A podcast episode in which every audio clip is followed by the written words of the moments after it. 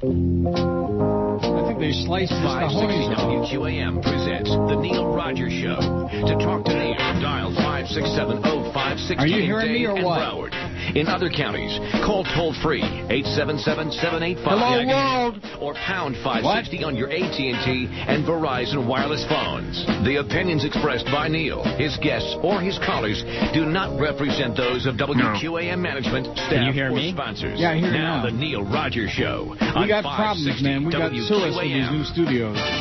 Nothing negative, though. M-O-N-D-A-Y-S-U-C-K-S. Have to take your daughters to see the new Jonas Brothers movie? Oh my god, the Jonas Brothers! You need the Jonas Brothers Movie Survival Kit. Each survival kit comes with a sleep mask so you don't have to watch, earplugs so you don't have to hear, and a cyanide capsule just in case the mask and plugs don't work. Oh my god, the Jonas Brothers! The Jonas Brothers Movie Survival Kit. You can make it. The film is only 76 minutes long. Oh my god, the Jonas Brothers! Give me those earplugs. Oh my god, the Jonas Brothers! And the cyanide. Oh my god, the Jonas Brothers! The Jonas Brothers 3D Concert Experience Survival Kit. It's too late for me. Save yourselves. You fairy. Well, here we are in the brand new studios. At least you are. yeah. Not. Not. Sort of. No, seriously, did they do an operation on Joe Rose or what? Is this the same Joe that when I first came to this station 11 and a half years ago was screaming and yelling and carrying on and bitching about the format and too many spots? And he's just kissing their ass this morning like a, like a wild child. A little bit, yeah. Yeah. Oh, these are the greatest studios. And these are... They've got one line working, one phone line. Our studio isn't even ready yet. I come in here this morning at 8.30 like usual. Mm-hmm. And here's a message from Flea. It says, Neil, the Neil Rogers studio is not ready yet. The line is fine, but the studio is incomplete, so I'll have to do the show from the producer studio today and maybe tomorrow.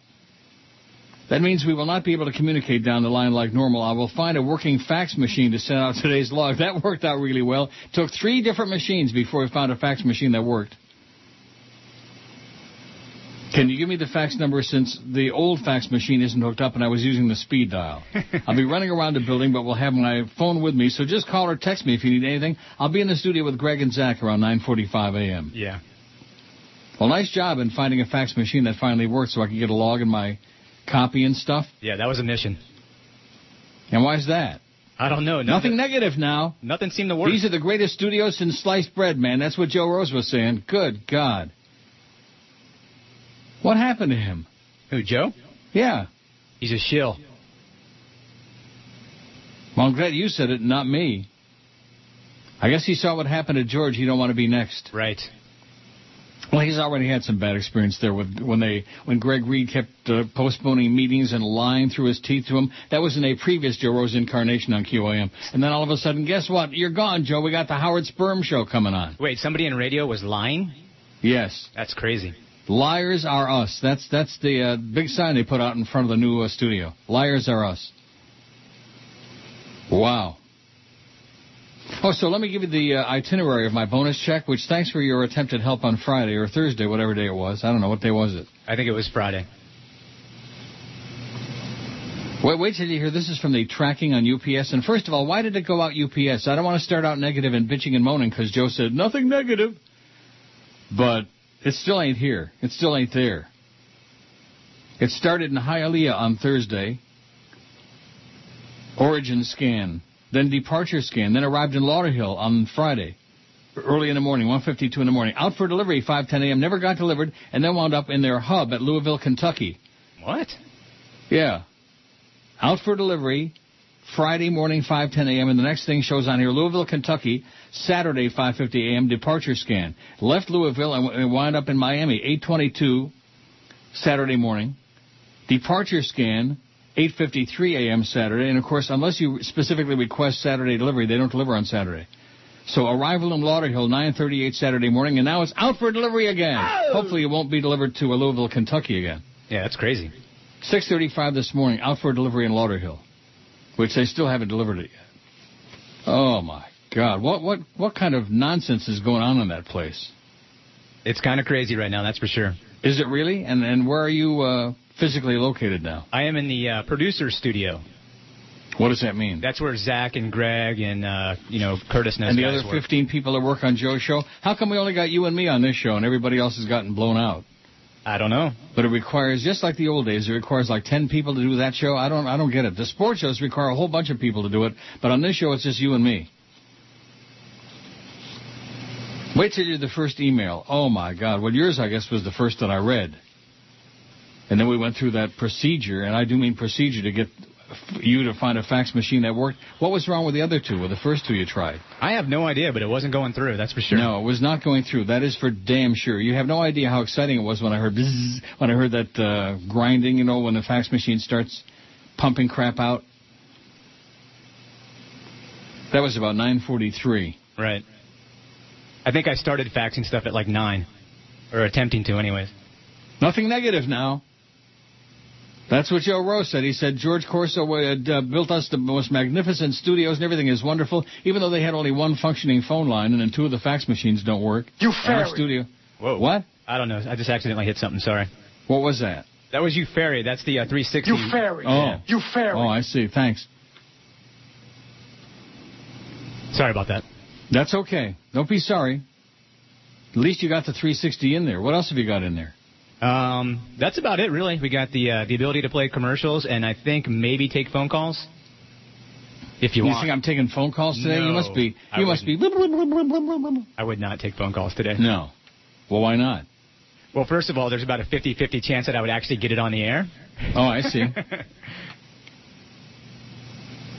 and second of all, I'm your friend. No, I'm, I am not in any hurry to try the experiment with the phone calls. No. So on Friday afternoon, when I was bitching about my talent check not showing up, my bonus check, whatever the hell it is, um, two o'clock, I get a text message from Joe Bell, no less. Mm-hmm. It was sent, it just not delivered. It was, and then then I got a series of messages from him about have a nice weekend and sorry that you're having to take all this crap about George getting fired. It's not your fault. No, it's your fault, Joe, not my fault. And have a nice weekend and yada yada yada. What what was that all about? I don't know, but they gave you the old checks in the mail routine, huh? It is in the mail. Yeah, I know. It just hasn't been delivered yet. In fact, look, what, what I'm doing is I'm, I'm staying on the tracking page for UPS. Why was it sent UPS of all things? If it was sent FedEx or courier, it would have been there the same day, Mm-hmm. Thursday. But no, it's sent UPS. Uh, out for delivery. That's the latest. 6:35 this morning. So in theory, you should get it today. No, not in theory. I should get it today. I damn well better get it today, or they're going to have to like cancel that check and send another one courier over to my uh, PO box place, and stop screwing around. Stop with all the stonewalling. That's the response. I'll, I'll let you know by two o'clock if it shows up on there whether it says delivered. Okay. You know how that works on the tracking. It'll say delivered. You know what that means? That means delivered. It's in somebody's hand. It's not on the way to Louisville again. Ah. From Hialeah to Lauderhill to Louisville to Miami, back to Lauderhill. UPS. I always liked FedEx the best. FedEx is great. UPS. I, I don't know. I always liked Fe- uh, UPS too up until this episode. We just can't seem to get anything done right lately. All of a sudden, everything is just falling apart, coming unglued at QAM. Hmm. Unglued. Now, wouldn't you have thought that our studio would be ready? I thought, I thought uh, you or somebody told me it was all set to go. It was nice and great and Well, the line was ready. the, the line it. is ready. I mean, you know, you can hear me and I can hear you, and it sounds fine, you know. In fact, yesterday when I came in here, when you sent me that text, Mm-hmm. it was nice and loud, and it was clear. It was it was crisp.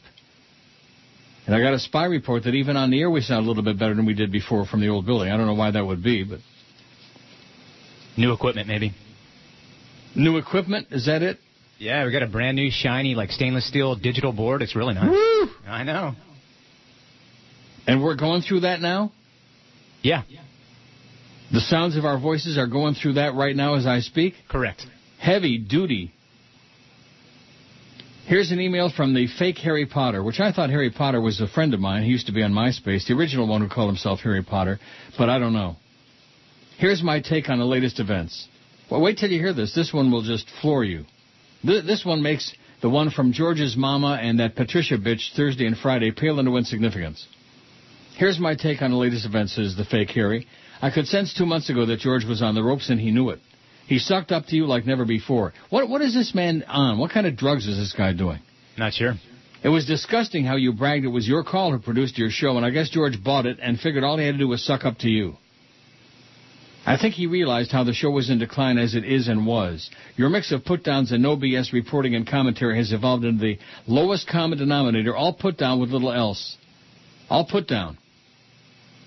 That's right. No, nothing negative about these studios now. That's Joe Rose's orders. No. What did you say, Joe? Is he's a, a suckhole? Is that what you said? A shill. A shill. I think you said suckhole. Okay. The biggest problem for me, says Harry, was the repetitiveness of the spots. They are less than 50% commercials. I wonder if management thinks by playing the same public service announcements and the same promos for your station over and over several times a day, day after day, week after week, month after month is good for business. Maybe he's listening online, I guess. I don't know. Yeah, he must be. He says, I'd rather listen to nothing at all. In fact, I got XM radio. I listen to CNBC some. They do the same things over and over again with the same commercials. When I can't take it anymore, I try Bloomberg and then C-SPAN. Talk about all put down little else. Nothing but negativity in here, fake Harry. Funny how on XM they do a lot of their own promoting too, so several times an hour I hear a bit about Howard Stern, Bubba Love Sponge, and your old buddy Scott Ferrall. How's that for irony? The lowest drag on the planet's name gets force fed to me daily. Tell George if Scott Ferrall can survive after QM, so can he. The lowest dreg on the planet's name gets force fed. In other words, somebody's holding a gun to Harry's head, making him listen to Scott Ferrall. This this is sad. Yeah. And wait till you hear this. It was kind of sickening how you put down Flea while George was in his last days, while it was obvious you were excited about the change. What? Do you think I was excited about the change? Absolutely not. I like Flea fine, and especially like the part where he knows he's working for the station and not for you. He's gone overboard to show you respect and treat you like the boss, yet when you really get to busting his balls, he draws the line as if to say, buzz off, which George could never do. this is, these are the ramblings of a lunatic, of Yeah. a crazy person. I'm off to Cleveland tomorrow for another golf event I know you'll be watching. No, I will not. Maybe too much golf. Maybe too much whacking the uh, golf balls or some somebody's balls. Maybe that's the problem, Harry. You've lost it. This is a guy who used to be, if it's the same guy, I can't imagine there being another fake Harry Potter. Used to be like, uh, you know, friendly and supportive and a good guy on uh, MySpace. But MySpace has vanished. Mm-hmm. I did get one MySpace on there from uh, some goofball lamenting the George situation. I didn't get any update from George this morning. Have you? No. I mean, eh, almost every word in this thing that I just read is just caca. Yeah, it's pretty crazy. But I'm going to try to stop putting you down, and you know nothing negative about the fact that our studio isn't ready yet, and the fax machines don't work, and etc. And that my uh, bonus check is still in the mail somewhere in transit, UPS no less. Other than that, everything's great. Well, I mean that's not the end of the world. I'm not. It's not like I'm starving to death without that check, but it's just you know it's way past due in the first place. And secondly, there's a right way to do things, which we've been doing for years, and then there's their the Joe Bell way, the new regime. But nothing negative though, because George Corso has built us these great state-of-the-art studios, and maybe tomorrow you'll be in one. You think? Mm, doubt it. You doubt it? I don't think we'll be in a new studio tomorrow. Well, what what is it that's lacking in there? Um, microphones, computers. That's about it, I guess. Why is that? I don't know. For some reason, they put that. That studio was supposed to be ready first, and for some reason, they put that on hold, I guess, to work on this studio that I'm in today. Oh, waiting to see if I would walk out when they fired George. Yeah, maybe. 1013 at 560 WQM. I don't have the schedule, so I can't give, uh, I don't know what it is. Now, are you still anywhere near where that fax machine that works is or not? No, but I can always uh, go down there and try again. Because the schedule, I don't know, I guess you didn't send it or you don't have it or whatever. Maybe Oh. Clarence is still diddling with it. Yeah, you know what? We had it, and when it didn't go through, I think they left it on the fax machine. So I'll grab it and I resend see. it. Okay, no, no emergency. I think we have a pretty good idea what it's going to be. Although here you never know for sure. You're listening to Neil Rogers Well, here we go again. on South Florida Sports Sports Leader 560 QAM. No portion of the Told you program UPS was the best. That thing's been delivered, baby. 9:59 a.m. Are you excited or what? Oh yeah. I sure am. No, good. And now, a royal flush. Princess Di, are you in there? Yes. Could you bring Princess some more tissue? Yeah, okay, bitch.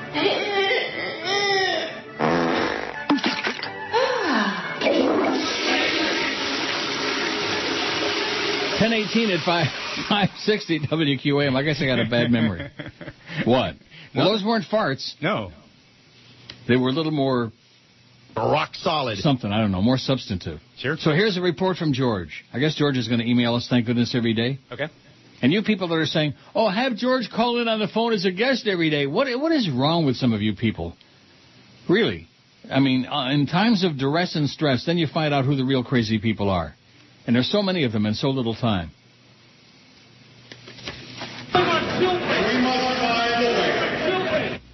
Take that kid there at Notre Dame and just jam him in, uh, in, in the river somewhere.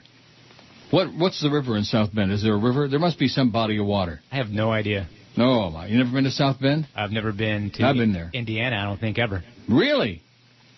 Well, let me tell you about my um, house in Howe, Indiana that I rented. A house. Wow. George says not new, not much new to tell. Waiting for a couple of callbacks from prospective employers and sponsors. Filed for unemployment on Friday. Every bit as quick and easy as everyone said it would be, and they do direct deposit, just like my Social Security. Nice going, George. Still getting lots of sympathy emails, which are nice, but I hope I get more. We want to sponsor you emails. Got some, but would like more. Got Eric working on a website for me. We'll let you know when there's something on there. In the meantime, I'll be at this address. The one that you, George at neilrogers.com. Thanks again, George. Thanks, George. I mean, hang in there, George. He doesn't sound like all depressed and bummed out. No, not at all. Is that exciting or what? Tracking my shipment, it said delivered 9:59 a.m. in Plantation, Florida. How is it possible? First of all, let me ask you this: Why would anybody in their right mind, and again I use that expression "right mind" liberally, why would somebody send it next day air? I don't think there's a whole lot of flights from Hialeah to Plantation every day. Next day air. Wait, the check was going to Plantation? Yes. Then why did it Not it, here. No, my my stuff goes down there. Then why did it go to Louisville? You're asking me? That that's one of the hubs. That's one of the UPS hubs. Wow. You're, you're asking me to explain to you the Dow's up 123 points. Let's hear it. And my bonus check is in the uh, mail. It's in there. It's in the place. It's been delivered. And uh, and the line here works nice and clear. Clear. And one of our chronic complainers on there. Oh, the uh, the oh the Phantom Informer. Yeah, the uh, the uh, thing is acting up. He says the streaming. It is not acting up. If it was acting up, we'd have a whole bunch of people, Brandon and a whole bunch of other people who even listen locally online, would be screaming and bitching and moaning. There's nothing wrong with the stream. Quit making trouble, okay? We got more professional troublemakers. This is one of the main reasons I don't want any part of living in South Florida. No mo. No mo. Mm-hmm. I don't. I don't want to be there. I was just there for a couple of days, twice in the last two months. I was there, a few days here, a couple of days there. That's enough. That's more than enough to get the lay of the land. Lawrence, who's just, uh, again, I think some of you people are coming unglued. Is QAM continuing to run spots with George? Last Friday I heard a couple starting out, this is George Rodriguez of the Neil Rogers Show. If you heard them, then obviously they are, Lawrence, yes. Jesus, God almighty. You, can you relate to these people? No. I had a pretty decent weekend. I mean, nothing spectacular. I had a winning day at Woodbine on Saturday and a bad losing day yesterday. Lost my ass yesterday, but that's the way it goes. It's called gambling for that reason. But I had a decent weekend. Nothing exciting. Damn Blackhawks stunk the joint out against the Red Wings yesterday, but you know, big deal. Yeah, that was Life bad. goes on. Huh? That was bad. They gave up what three goals in the third period. They lost five to two. They stunk. Nikolai Unhappy Bulin. Oh, the uh, fake Tom Jick is back again. First, he's got two of them. Since George is gone, any thoughts about bringing Stanley T. Major in the studio for a visit? Absolutely not. No. Why, why, why would I bring Stan Major? And what's that got to do with George getting fired? What, what does one have to do with the other? And why, and why would I bring Stan Major in? The overwhelming majority of the people listening to the show right now don't even know who the hell that is. Am I right? Yes. He has basically been off the air in this market, or I don't know, maybe he's still on overnight. I don't know, on s- somewhere. I don't even know. Or do I care? Jicka also says the George firing was mentioned my the Big O Friday afternoon at 2 p.m. True. What did he say? He said that George will be missed. He had good things to say. Said he loved the bridge tender bit. I I, I heard with one here. I think he means ear. Geldy mentioned George over the weekend. Geldy mentioned George. Wow. What Geldy say? Uh, didn't hear it. Why not? Well, we'll get a spy report. Oh, I got a spy report though. Uh, apparently, uh, I offended uh, Sid Rosenberg by saying, "Show me some numbers." Mm-hmm. Because I guess he texted over to uh, to somebody over here and said, uh, "What do I have to prove to this guy, Flea? I don't have to prove anything." I'm like, "No, you don't have to prove anything. Just No, you don't have to prove it. We know you suck, okay? You're a failure and a loser and a piece of crap. The definitive radio drifter. Then he tried to be my friend on Facebook, and I hit ignore. You're on Facebook as well as Twitter? Yeah, I don't do Twitter that much. Most, mainly oh. Facebook. Oh. He tried to be your friend? Yeah. Yeah, he sent me a MySpace a long time ago. Yeah, with one word, it said Gay. That was it. Gay. That was it. I, I just ignored it. Nice. I don't understand the people on this station sucking up with some of those losers over there. I don't get it. But to each his own. You know, it's your life. You do whatever you want. Taker Park out there on the West Coast says, maybe you can help me out here. My father's aunt is celebrating 75 years as a Felician nun this week. Oh, I saw a great movie last night. I almost forgot to talk about it. I saw two movies over the weekend. One that I've seen before called Birth, which really sucks with, uh, what's her name? Nicole Kidman. Mm. Have you seen that? No. About the little kid who claims to be the reincarnation of her dead husband? no, I haven't seen that. Yeah, he's a 10 year old kid. And then uh, last night I watched on my pay per view thing Doubt with Nicholas, uh, with uh, Phil, Philip Seymour Hoffman Schwartz uh, Lipschitz. Yeah, he's good. And Meryl Streep, which ordinarily I don't like Meryl Streep at all, but she was sensational in this movie. It was a good movie. Hmm. You see it, Doubt? No. Anyway, getting back to this from Taker. My father's aunt is celebrating 75 years as a Felician nun this week. I have no idea what to write in the card beyond congratulations. Is there anything you would suggest? Have a nice day. 75 years, she must be an old bag. Well, how about uh, be well? Right? What else would you write? I don't know. My father's aunt. I, I don't know. I mean, you know me. I'm so antisocial. I wouldn't write anything. So that would be his great aunt. It would? I think so. Your father's aunt would be your great aunt, I would think. No, it would be her, Taker's great aunt. This is a lady. A lady. I, I don't understand what's happened to Joe Rose. He's lost his feistiness now. He's just, what did you say he was, a suckhole? Yeah, something like that. Wow, I can't believe you said that. I mean, I like Joe just fine, and I wish him all the best, and he's a good leader, and yada, yada, yada. Although I don't think he ever mentioned anything about George, did he? No, I don't think so. Well, why not? I don't know. I mean, if, uh, what's his name got canned, Fat uh, Zach got canned or something, we'd sure talk about it at length. Although he won't because uh, he's on a sports show, you know. Right.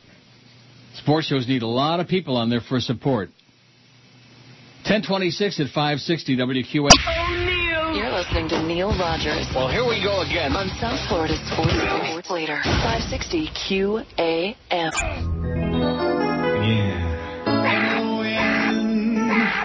About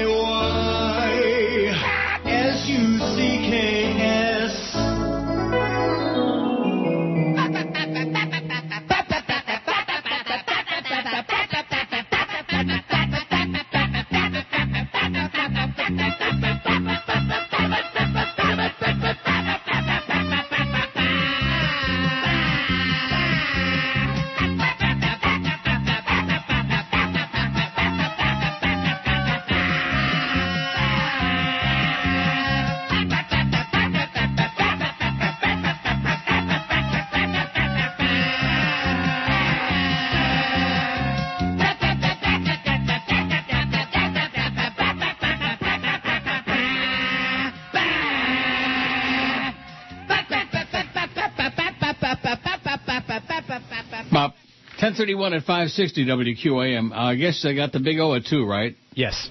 I don't have the schedule. Man, Miss, uh, Mr. Manwich at 4. Yep. And then after that, nobody listens anyway, so what's the point? I asked Clarence to send you the uh, schedule. Oh, thank you so much. I'm sure he'll be right on it. Yeah, he's right on top of it. I can see him right Isn't that exciting that the uh, shipment finally arrived from um, Hialeah to Plantation? Only they could have days. walked. It was sent out Thursday night at let's see, 7:59 p.m. is when the origin scan in Hialeah. They could have walked from Hialeah to Plantation faster than UPS got it to the uh, mailbox joint. Yep. Well, what's that all about? Oh no, that's crazy. Probably they put a special note on there for aggravation's sake. Just uh, stonewall, stall it, send it around the country, send it on a magical mystery tour. The Dow's up 150 points. Wow. And John says absolutely nothing wrong with the streaming. Thank you, John. He's the one who cared enough to let me know that the Phantom Informer, who's not even the real Phantom Informer, is full of crap. See, once you send me an email that's full of crap, that that sh- that casts doubt on everything else that you send. Am I right? Yes. It's like when somebody lies to you one time, like in this business. If they lie to you once, that means they'll lie to you all they want. Right. Here's the result of the poll from Friday. What's your take on George getting fired? We had 1,666 votes. 1666.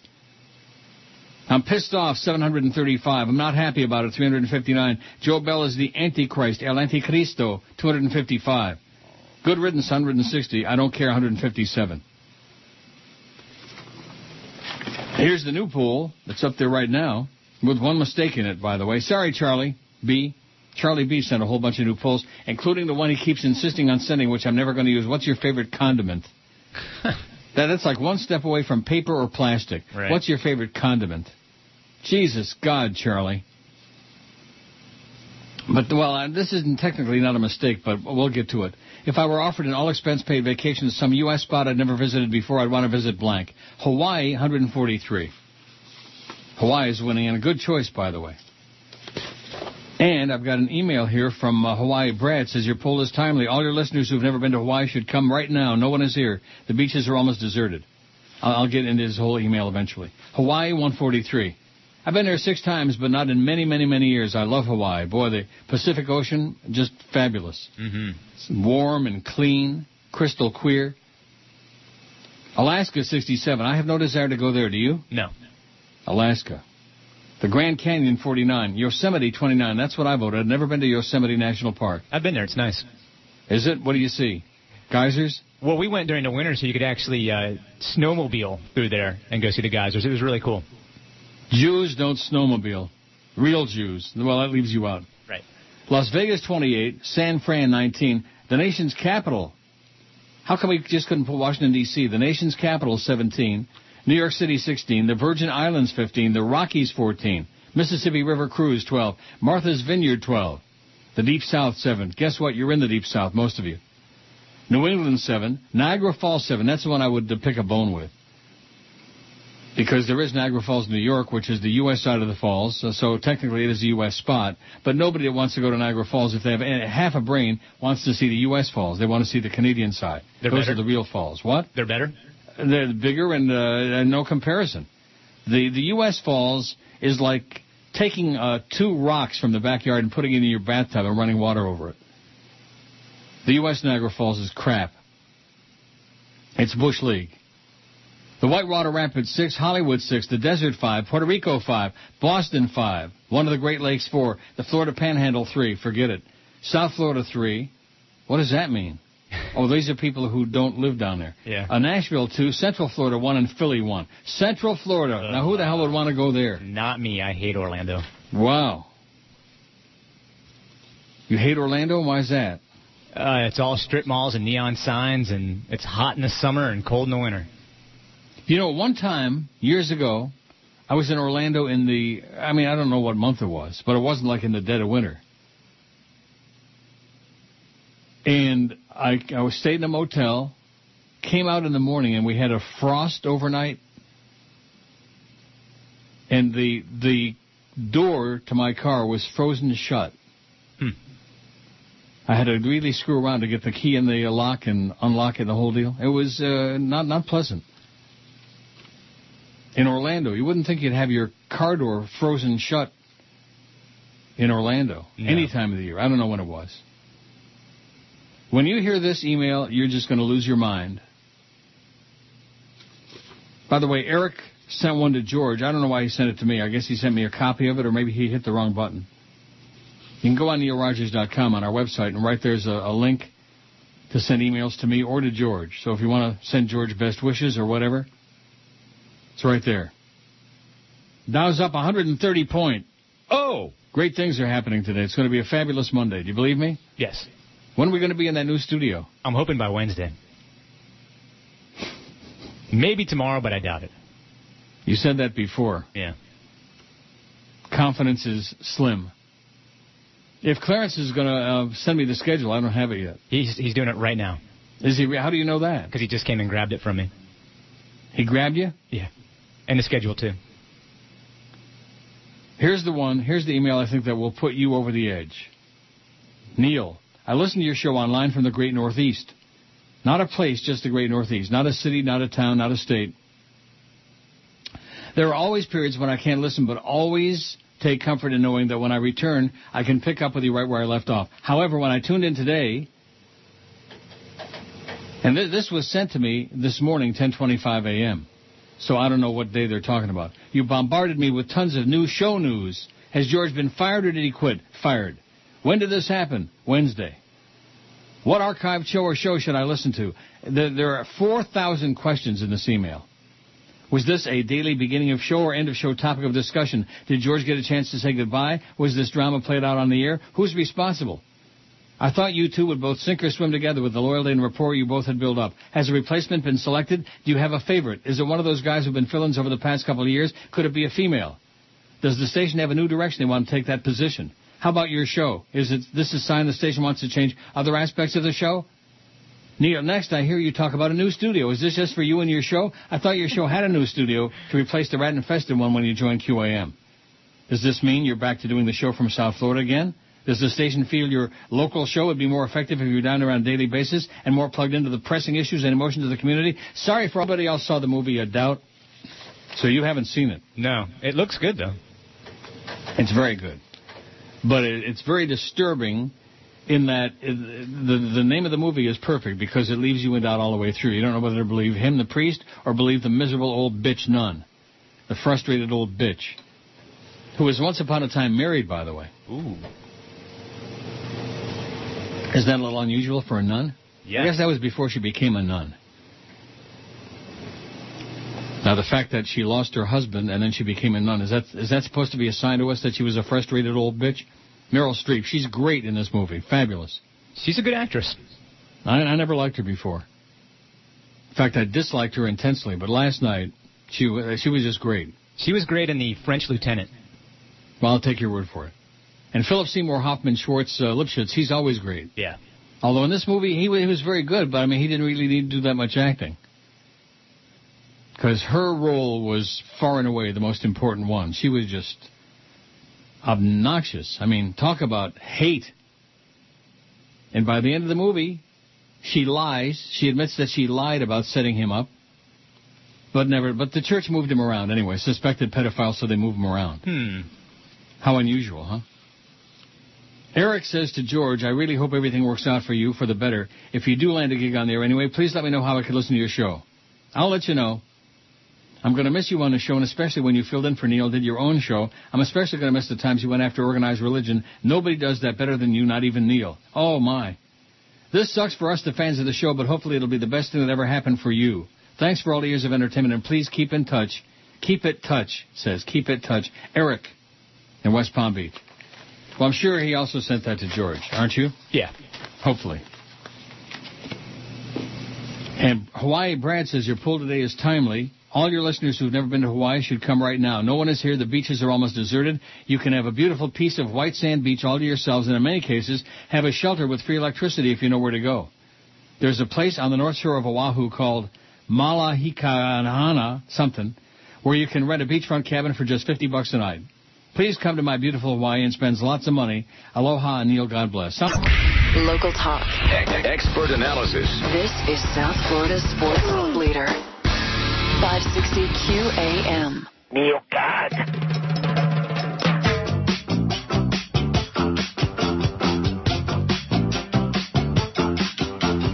All my friends go for tea baggers. Teabagging, they got teabagging. The tea baggers have to open wider. Did you not talk with your mouth full? You're making me sick. I'm gonna throw up. Well, I got the teabagging. What is that in your mouth?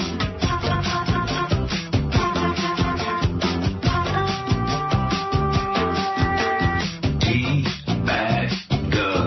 is a ball roller. Certain things you never expect to come out of a person's mouth. The tea bagger slides onto her molars. Why can't you ever just keep your big mouth shut?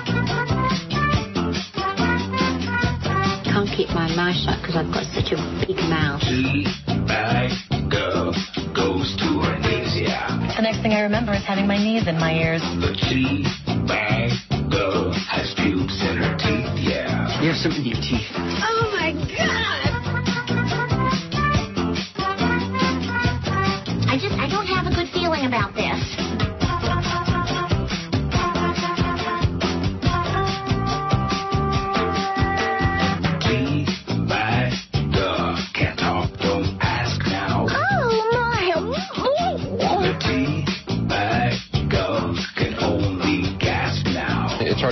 You're teabagging.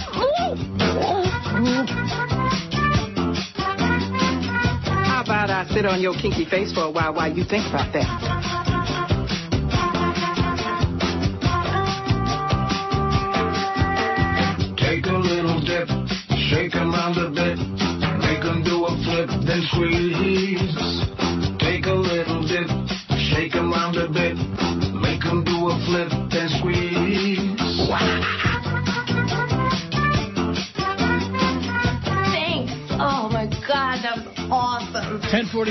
At 560 WQAM. That schedule is uh, over here. Here it is.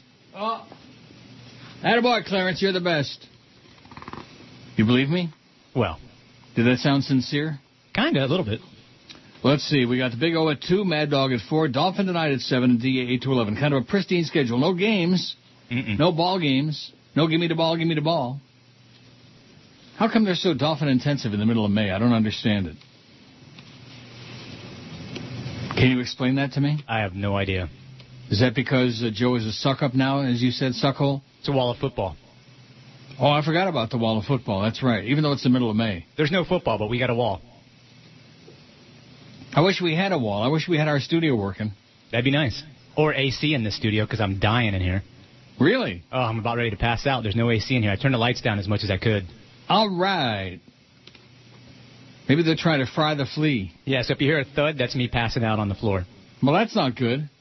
So, in other words, what- see, you're complaining. I heard Joe Rose give instructions this morning. Oh, this new studio is fabulous. It's going to be sensational. No complaints. No, I don't want to hear any complaints. Yeah, you know what? The studio he's in is air conditioned. Yeah.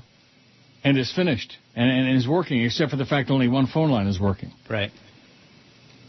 Gordon says, Doubt sounds like a good movie. I wish, though, you hadn't revealed the ending. Yeah, I got a little carried away there, I guess. Did I reveal the ending? A little bit. Yeah, a little bit. When? What? When? I, I haven't heard from anybody who has seen it, though, actually, yet. I don't know why. Haven't had an email from anybody who saw it. Anyway, speaking of doubt, there's doubt about the streaming. Ron says, yes, there are sporadic problems with your feed. Not too bad, but it's there. And Joe Rose sucks, okay, he says. Jeff says, Neil, there does seem to be something wrong with the streaming. It's dropped out a few times, and I was replaying a part that just came across. But Brandon comes through for us as usual. He says they are tinkering with the stream. While it hasn't gone out completely, it'll stop for a second or two and come back. And it seems that they're trying to adjust the quality because it's gone up and down a couple of times now. Nothing too major. Mm-hmm. As in, staying major. It was dropping out this morning, but I thought that might be my computer. Really? Well, maybe they're tinkering with it. Maybe Yeah. they're potchking around with it. They must be. Because this is obviously, this whole new studio down there is a work in progress. Mm-hmm. And no, it doesn't mean I'm going to be coming down there and doing any shows because that isn't going to happen, nor do we really have the ability for that to happen anyway. Because the new studio, once it's finished, is for one person. It's the Flea Studio, Yeah. right? Yep, for one small person because it's tiny.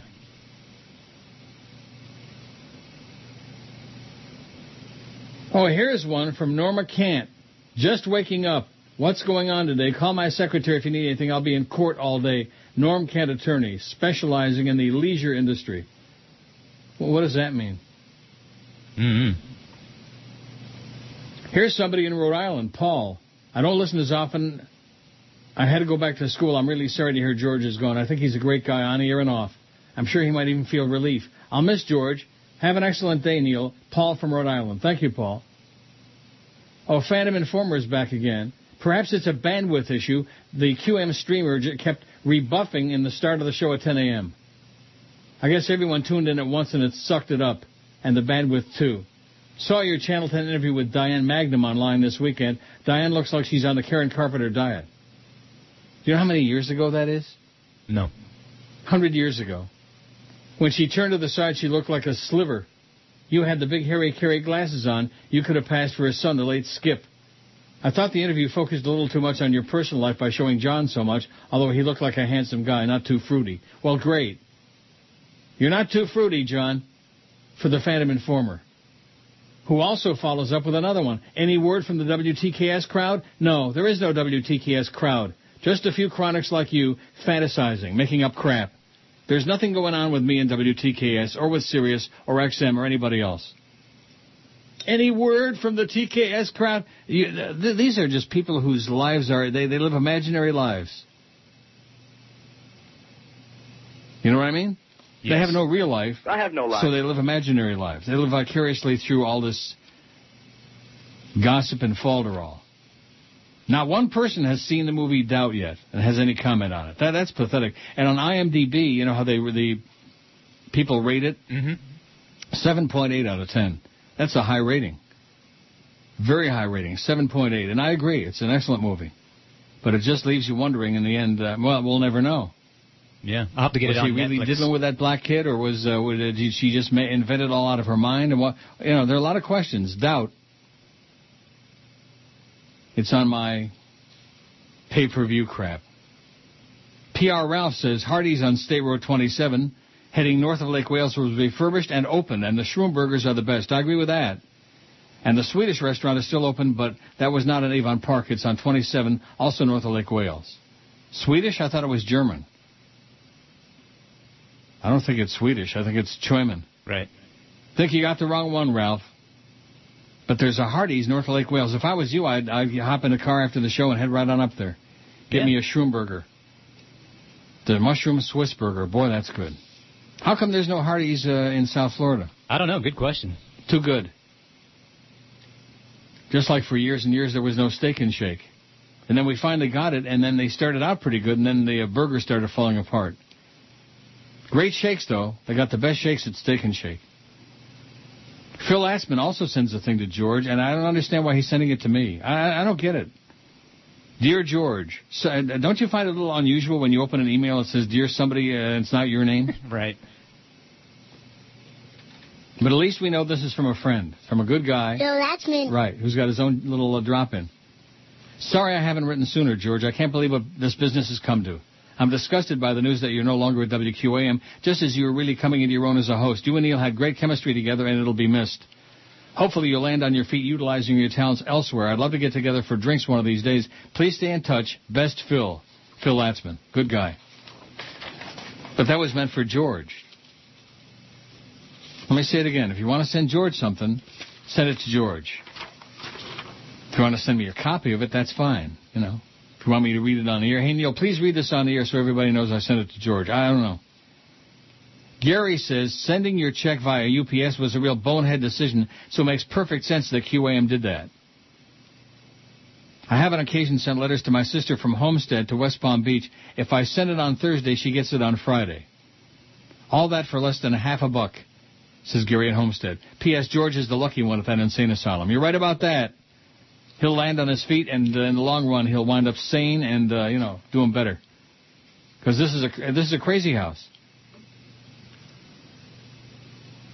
Getting all these messages on a Friday afternoon about my bonus check. Oh, well, it was sent but not delivered. Well, what does that mean to you when somebody says it was sent but not delivered? Means I don't have it. What? That would mean that I don't have it, so send it again. Well, it's there. Oh, Joey Reynolds is back again. Guess what, Joey? Already got the same exact email from the fake Joey Reynolds on Friday and read it. Go away. Scott in Pinellas Park says I was buffering. Oh, it was buffering a bit. Thought it was my ISP as the culprit, meaning the streaming. It was buffering.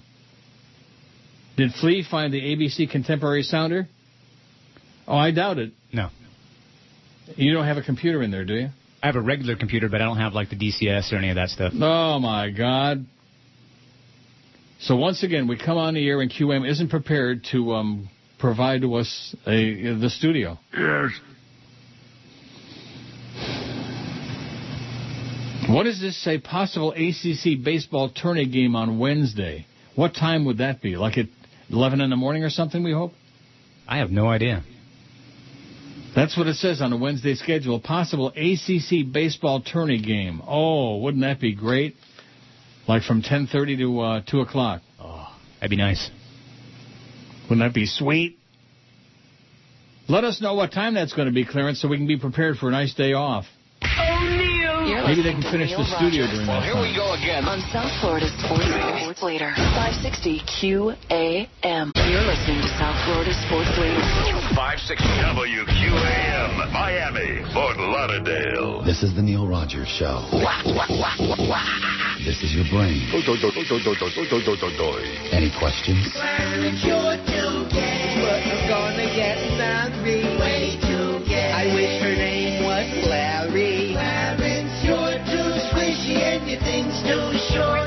I wanna be accepted in the world of sports. You may think it's kind of funny for me to have some hetero fun. This girl has a lot of money. Bet now you don't think I'm so dumb. I could play it like the Hitchcock mystery with poison shampoo in her hair. And to collect double indemnity, I'll push the bitch down the stairs. Clarence, you're too gay. Too late, I'm already married. Way too gay. Going south is scary. Clarence, you're too squishy and your thing's too short. It's the right thing to do to fake my way through sports. Oh, he's a piece of work, I'll tell you. And uh, and Flea says Joe Bell is a um a Joe um Rose. I get my Joes all mixed up. There's a lot of them. Is a, a suckhole. That was the first thing you said this morning. Right out of the gate. Bastard from a basket sends me this. We could play the drop in. You've got it there, but you don't have it in that computer. No. And it's not on the DCS, I'm sure. It is. Oh, is it? But I don't have that. But you should have that. No, I don't mean DCS. I mean on the 360. Oh, no, it's not. No, I don't have it. I don't have that drop in. George offered to send it, and I never took it. See, if I had that now, I could have played Bastard from a Basket. Well, anyway. Says Neil, that was a very good movie, but you forgot one tremendous performance from the movie Viola Davis, who played the boy's mother. That's correct. All I can say about her performance in her scene on the street with Meryl Streep is, wow, stunning. Anyway, very good movie, and there are no fags in the church, no pedophiles in the church, and certainly no repressed lesbian nuns in the church. Are you sure? I wouldn't have minded 30 or 45 minutes with the younger redheaded nun, though. I definitely make her see God, it says. Yeah, she was cute. Hmm. The young nun. By the way, the Canes baseball game on Wednesday could be at noon if they decide Oh, to air it. yeah. There is a God. Neil, God. Now, what is that dependent on? Well, it's going to be at noon. I guess what they're trying to determine is if they're going to put it on air or online. They're going to preempt this show for the Canes baseball game. Wasn't bad enough they put those basketball games on back in the winter. How do we get that winter book? Oh, and speaking of the book, Thursday morning, the next rating thing comes out. Yep. And this is going to be the new deal Yep, it'll be April. with the new ratings service, Correct. which we can. Why why can't we say it on the air? Not sure. We can say pee pee. Oh, don't say pee pee too much. Joyce gets real nervous. Joyce has a pee pee problem. That's what I've heard. Anyway, uh, this bastard from a basket says, I hope you're just joking a possibility about taking me for cocktail phone calls again. No, God, please no. As ponderous as some of the emails are, and I think the likes of A-Fan, Fat Man After Dark, Jimmy Dworsky, Joe Dodgiola, Oishmoy Jewin, and the endless litany of fakes like Tom uh, Jicka, Barry Jackass, Mark uh, Hawkman, and Adam Kirshner are almost as bad as, Hi, Ron, it's Jamba, and this is Eddie. At least when their idiotic words are being read in your voice, it's more tolerable. But if you do go back on, uh, all I can say is Gornish Telfin. He's very strong. Don't go back, take any more calls. Very strong. I don't have any uh, need or desire to take any more calls. It's not like I feel I'm missing something. No. Like if somebody chopped off your right hand or something, you'd feel like, you know, a loss. You'd wake up in the morning and think, oh, gee, I think my right hand ain't there anymore. But in this particular case, I think I could live with or without. Plus, there's only one phone line working anyway right now. Am I correct? I think you are correct, yes. And maybe that's why those other fax machines aren't working because they're probably hooked up to lines that aren't working. Isn't that a logical uh, conclusion? I guess so, but KISS has been working out of this building for a couple of years now. You would think they'd have a working fax line. Maybe they don't send faxes out from KISS. What are they going to send out? I don't know. Kind of nose picking. Maybe they send out boogers, okay? They're doing a lot of nose picking. Hey, let's fax some boogers over down the street. KISS is in the building. Oh, my God. Don't tell me Johnny Dork was in that building. Oh, I don't know. Maybe he put a curse. Maybe that's why our studio isn't functioning and ready yet. Maybe Johnny Dork put a curse on it. Mary says, sorry about George. Your show is not the same without him. For those of us listening to you online, did you do an interview with Diane Magnum? Can we see it online? Hundred years ago, Mary, when from uh, when she was at Channel 10. I don't even know if she's still there anymore. Hundred years ago, and evidently you can see it online because the Phantom Informer, aka Mr. Radio, aka uh, I Have No Life, saw it. Big deal. I, I don't know where you'll find it, Mary. Uh, probably on YouTube, on YouTube or somewhere. Tom in Palm Beach sent this Friday afternoon after the show. How long are you going to be on the no-fly list and come back to Florida to do the show? And George sucked anyway. Isn't that nice? Oh, First of all, I'm not on no no no fly list. I was just down there a couple of weeks ago for the weekend, and I was down there two weekends before that for three days. But I'm not going to be doing the show down there. How long are you going to be on the no fly list and come back? I don't wanna. I have no interest in doing a show from there. Well, what, what's that going to add? What what is it that I'm missing? Oh, but Brickell is so great now. Yeah, good. You you go to Brickell, okay? Here's one from Cher, S-H-E-R, Sure, Cher. I don't know what that is. Neil, didn't you have another producer? Adam, whatever happened to him? He works for the Sun Sentinel, Adam Kirshner. Good luck to George. When he lands on his feet somewhere, please let all, all of us know. I will. He's sending us emails every day. Adam was your producer? show.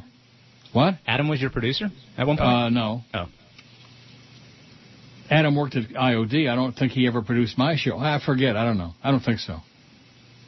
I had a million producers over the years. I had John Levitt uh-huh, at WS News. I had Chris Sloan at INZ. I had very briefly um, Raul Sansone. Hmm. That was my choice. I thought he was a good producer, and we hired him, and then I found out he wasn't. He didn't have a freaking clue. And then we did the show at the Hallmark, at the Hallmark, with all the old folks in Hallandale. Death plus 10.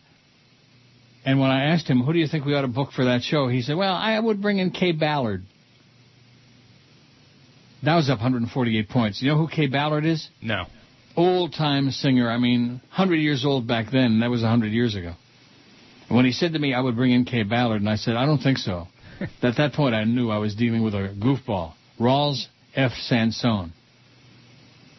He sucked, is what I hear. But at any rate, uh, I had a lot of producers over the years. Who else? Nick Lawrence was my producer at IOD for a while. The real Phil says, I wrote last week I thought the reason George was let go was due to you constantly railing against management and Joe Bell in particular. Yeah, that's right. That must be it. A few things that were said on your show verify this line of thought. Number one would be the fact that Joe Bell went after some college kid for calling him the C word. I mean, really, how petty is that? You'd think a person in a corporate management position might have more pressing things to deal with. You'd think so, wouldn't you? Even Flea said that last Friday. Didn't you? I did. Secondly, when you asked Lee if he thought I might be correct, there was a long hesitation before he said no, which makes me think he was playing CYA. No, playing CHA, cover his ass, not cover your ass. By no means am I implying that any of the blame lies with you. Oh, well, that's a breath of fresh air. Quite the contrary. It shows how completely unprofessional QM management is, not to mention how thin-skinned Joe Bell is. That is correct.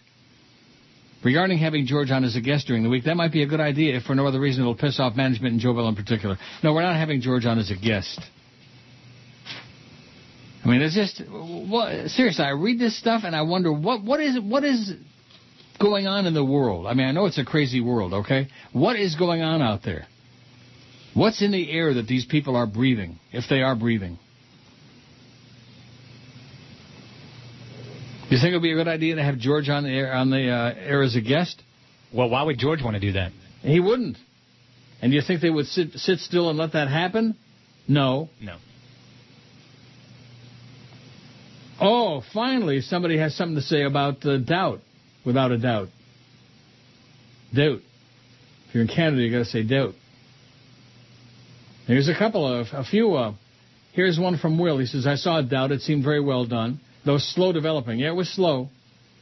The mother of the kid was excellent and received, along with the young man, an Academy Award nomination for Best Supporting Actress, or with the young nun.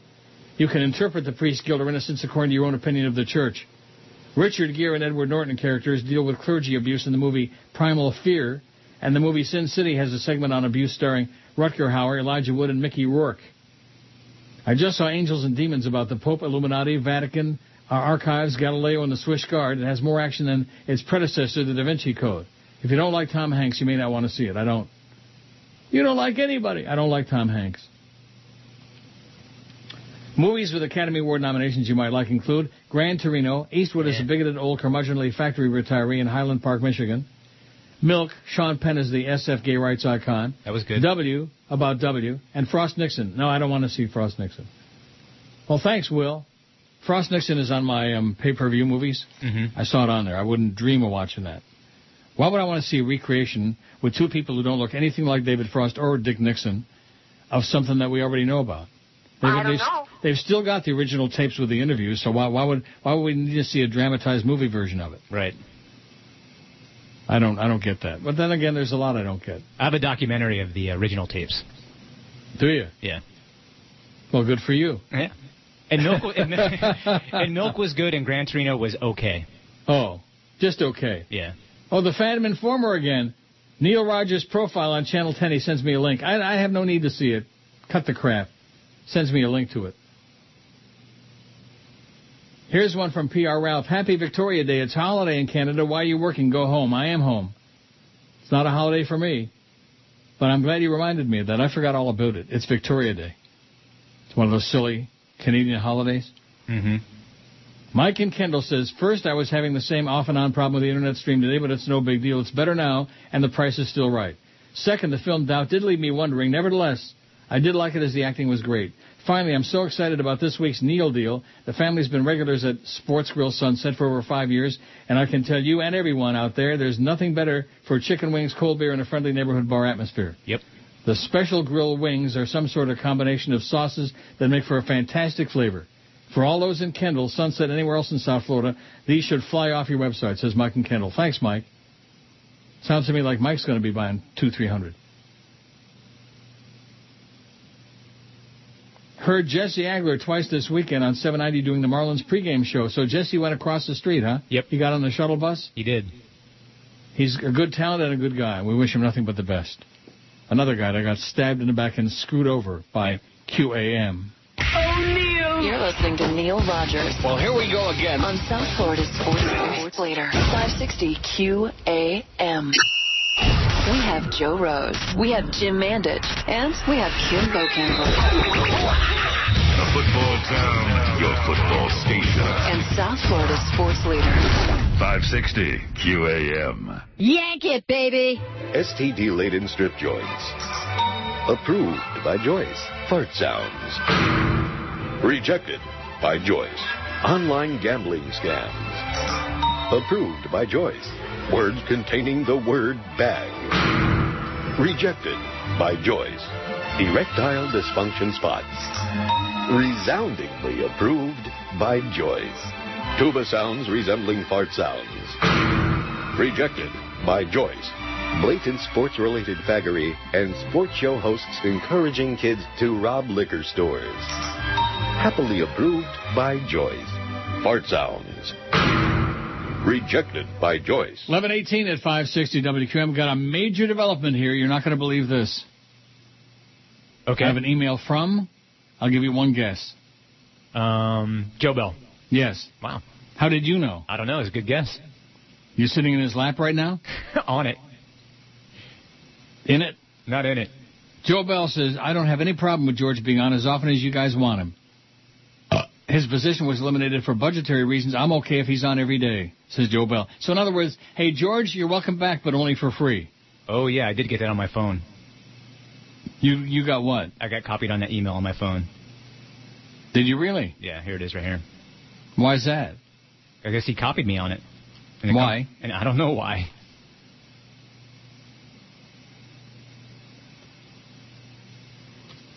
Maybe the audience might find that a little bit strange, just as I do. But nevertheless. So what do you think? You, you want to call George? Put him on the air? Sure. Let's set it up for tomorrow. Okay. Make the audience wait. And in fact, until George lands a new gig, or as, as as often as he's willing to do it, assuming he is willing, I don't know. I don't know how he would feel about that. We could have a regular segment every day. Yeah. And then Wednesday we might have that baseball game. Oh. Oh, baby. The Canes. So what? What's the deal? When are they going to decide whether they're going to carry it live on uh, AM or they're going to carry it on the internets? I'll try to find out as soon as possible. Will you? Yeah. Well, you're on top of it. And a nice long pregame would be great. Starting at what, about 10:30? Sounds good to me. oh.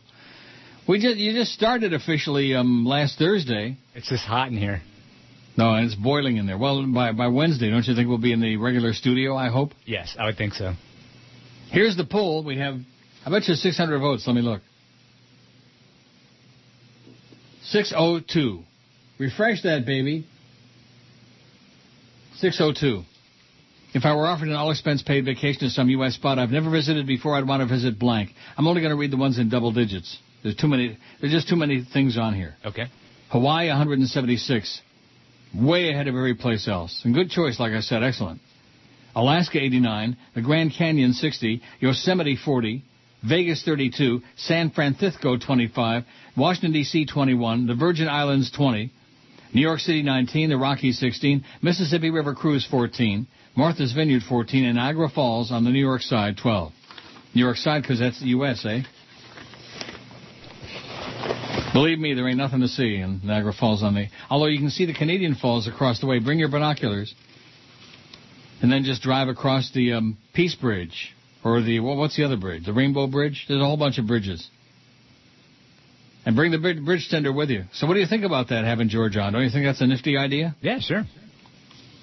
You think he'll go for it? No. You don't? Maybe he will. But I doubt it. There's two ways to look at it. Number one, he'd like to, uh, you know, communicate with his fans and the audience again. Number two, the other way I would look at it if I were him is they are, don't want to pay me. Why the hell should I go on there and like uh, do something for them for nothing? Right. After they just stabbed me in the back. But that's Joe Bell for you. It was done for budgetary reasons. We love George and yada yada, you know, like that. We'd be more than happy to provide him with a dumpster for him and his family to live in. I'm not sure they would do that. Do you think? No. Tim says, My wife saw Doubt. I wouldn't go. I hate nuns. They really, really creep me out. Well, you'd hate this one, I'll tell you that. The one that Meryl Streep plays in the movie. Uh huh. She went with my sister-in-law, said that it was great but depressing. No Schmidt. Also, didn't you say last week you were blocking Mr. Radio, the phony phantom, or did you forget? Anyway, Flea sounds good, but Miss George, but WTF. My pal Tim. WTF. That's what you gotta say, like Tom Cruise said in, what movie was it? Frisky Business? Mm-hmm. He said once in a while you just gotta say, what the F. Remember that? Oh, yeah. That's back when we actually liked Tom Cruise a little bit. Not a whole lot, but a little bit. I, he- I liked him back during Rain Man, too. Yeah, before he got really weird. Before he got Gay. Oh, into the Scientology thing? Yeah. And everybody realized he was deep in the closet? Deep in the closet, way, way back in there. With R. Kelly. Andre says, seen doubt last night. Seen doubt last night? Wow, I watched it last night too. It's a great movie. My wife and I watched it on demand Comcast right before bed. I watched it on demand Rogers uh, cable. That little black kid drank the Jesus juice and they thought the priest took advantage of him, question mark? Was a little unsure because he didn't admit to messing with him, but got the infamous magical priest transfer. Meryl was a total bitch. He played a good role. I wanted to slap her ass. I'll bet. It was funny when she made the nun eat the food after spitting it out. One thing that had me confused was that white shirt or blanket in the locker. Weird. Gay. Was his t-shirt. The young nun saw him put the t-shirt in the locker. And he said he left it in the uh, in the place where they do the uh, you know the wine and all that stuff. What do they call that place? I don't know. Oh, see, that's one bad thing. We got two Jews on the show. We don't know any Goyim stuff. P.S. I seen the bastard from the basket movie too, the absolute worst movie. Fell asleep two times, and it was still going nowhere. Horrible. You're right. It was horrible. Did you see it? Yeah. There will be blood. There should be blood for whoever recommended that movie. And I like Daniel Day Lewis. He's usually good. And Well, he was good in the movie. The movie just wasn't good. You talk about an over-the-top performance. Oh, that's right. Did you make any money on the Rachel Alexandra this weekend? No. Barry McCockner says bet the chalk. Boy, she's a great filly, man. I'll tell you that. One horse. What was the one horse? Uh, real drama or something like that. Yeah. That horse really pissed me off. He screwed up the race. Almost screwed it up. Well, you picked the uh, second horse. No, I did not. Off the air, you did. You told me you, you were going to pick him second. The horse that came second was the Derby winner, Right. Mind That Bird. At one point, you told me you were going to take Mind, Mind That Bird as uh, the second place uh, horse. But I guess you didn't. No, I told Dave Johnson I was picking uh, what you call it second. Um, I'll find it. I can't think of the name. But at any rate, uh, yeah, I did okay. I did, didn't bet it. Why the hell would I bet it? But anyway, the rail horse, big drama. That's the horse that threw the jockey off, John Velazquez, before in the starting gate before they get it started. And then he was all fired up when they came out of there, he he uh, he set the pace and made Rachel Alexandra work real hard to get the lead. They went way too fast the first quarter and a half. But nevertheless, great filly. And the fact that uh, Cal, old Calvin Borel said she never got a hold of the track, she was struggling. You're struggling. Was amazing. Almost forgot about the uh, Preakness. Thanks, Barry. Oh, Steve Rondinero says, Good morning, Neil. I just wanted to let you know some compelling news. I had a conversation with your GM, Joe Bell. Mr. Bell was trying to pique my interest about working the two to four hours. I told Mr. Bell I don't cover sports. Mr. Bell's response was the following It's okay, neither does Neil. Tell Mr. Big O not to wet his pants. I turned down the minimal offer from Mr. Bell. I did give Mr. Bell some advice. Keep George and do not fire him. Well, I see he didn't listen to my advice. From the fake Steve Rondinero. What does that mean? I saw your ad. I believe I have something that will definitely interest you. Here's the link. I saw your ad. I hope it helps you find what you're looking for. It helped me. What, what does that mean? What ad are they talking about? Do we have an ad somewhere? I have no idea. Now here's the link. Am I am I uh, clicking on the link? Absolutely not. Oh, Neil. You're listening to Neil Rogers. Well, here we go again. On South Florida Sports Sports Later. 560 QAM. Neil, God. Ladies and gentlemen, if I could offer only one tip for the future, act strange, and people will leave you alone. The rest of my advice has no basis more reliable than my own meandering experience. Put a slinky around your neck and try to walk downstairs backwards head first. Sit naked in a large bowl of Rice Krispies and sing Feelings while the kernels go snap, crackle, and pop. Go up to a ticket booth and try to stick your head through the hole where they say how much. Lick a stranger. Tell them you're from Bosnia and your country. It's a sign of respect. Take lots of pills. One of them might work. Occasionally ask a stranger if they've heard anything from Lewis. Be annoying. During an IRS audit, staple the guy's hand to his desk. Moan a funeral. Play go fetch with a seeing eye dog while he's working. Run naked through a mall yelling, Killer bees! Killer bees! Say the word titty without smiling. Try to figure out who said Pauly Shore should star in movies. Don't be surprised if it's the same guy who said John Gacy should work with kids. Ask an old lady if you can carry her groceries, then try to make a run for it. Disappear for great lengths of time. Try to touch your forehead with your tongue. It may not work, but many women will appreciate the effort. At a high school reunion, tell your old English teacher that your dog's still eating your homework. Ask Mark McGwire if he'll take a million dollars for one of his balls. Try to find the secret to Carrot Top's success.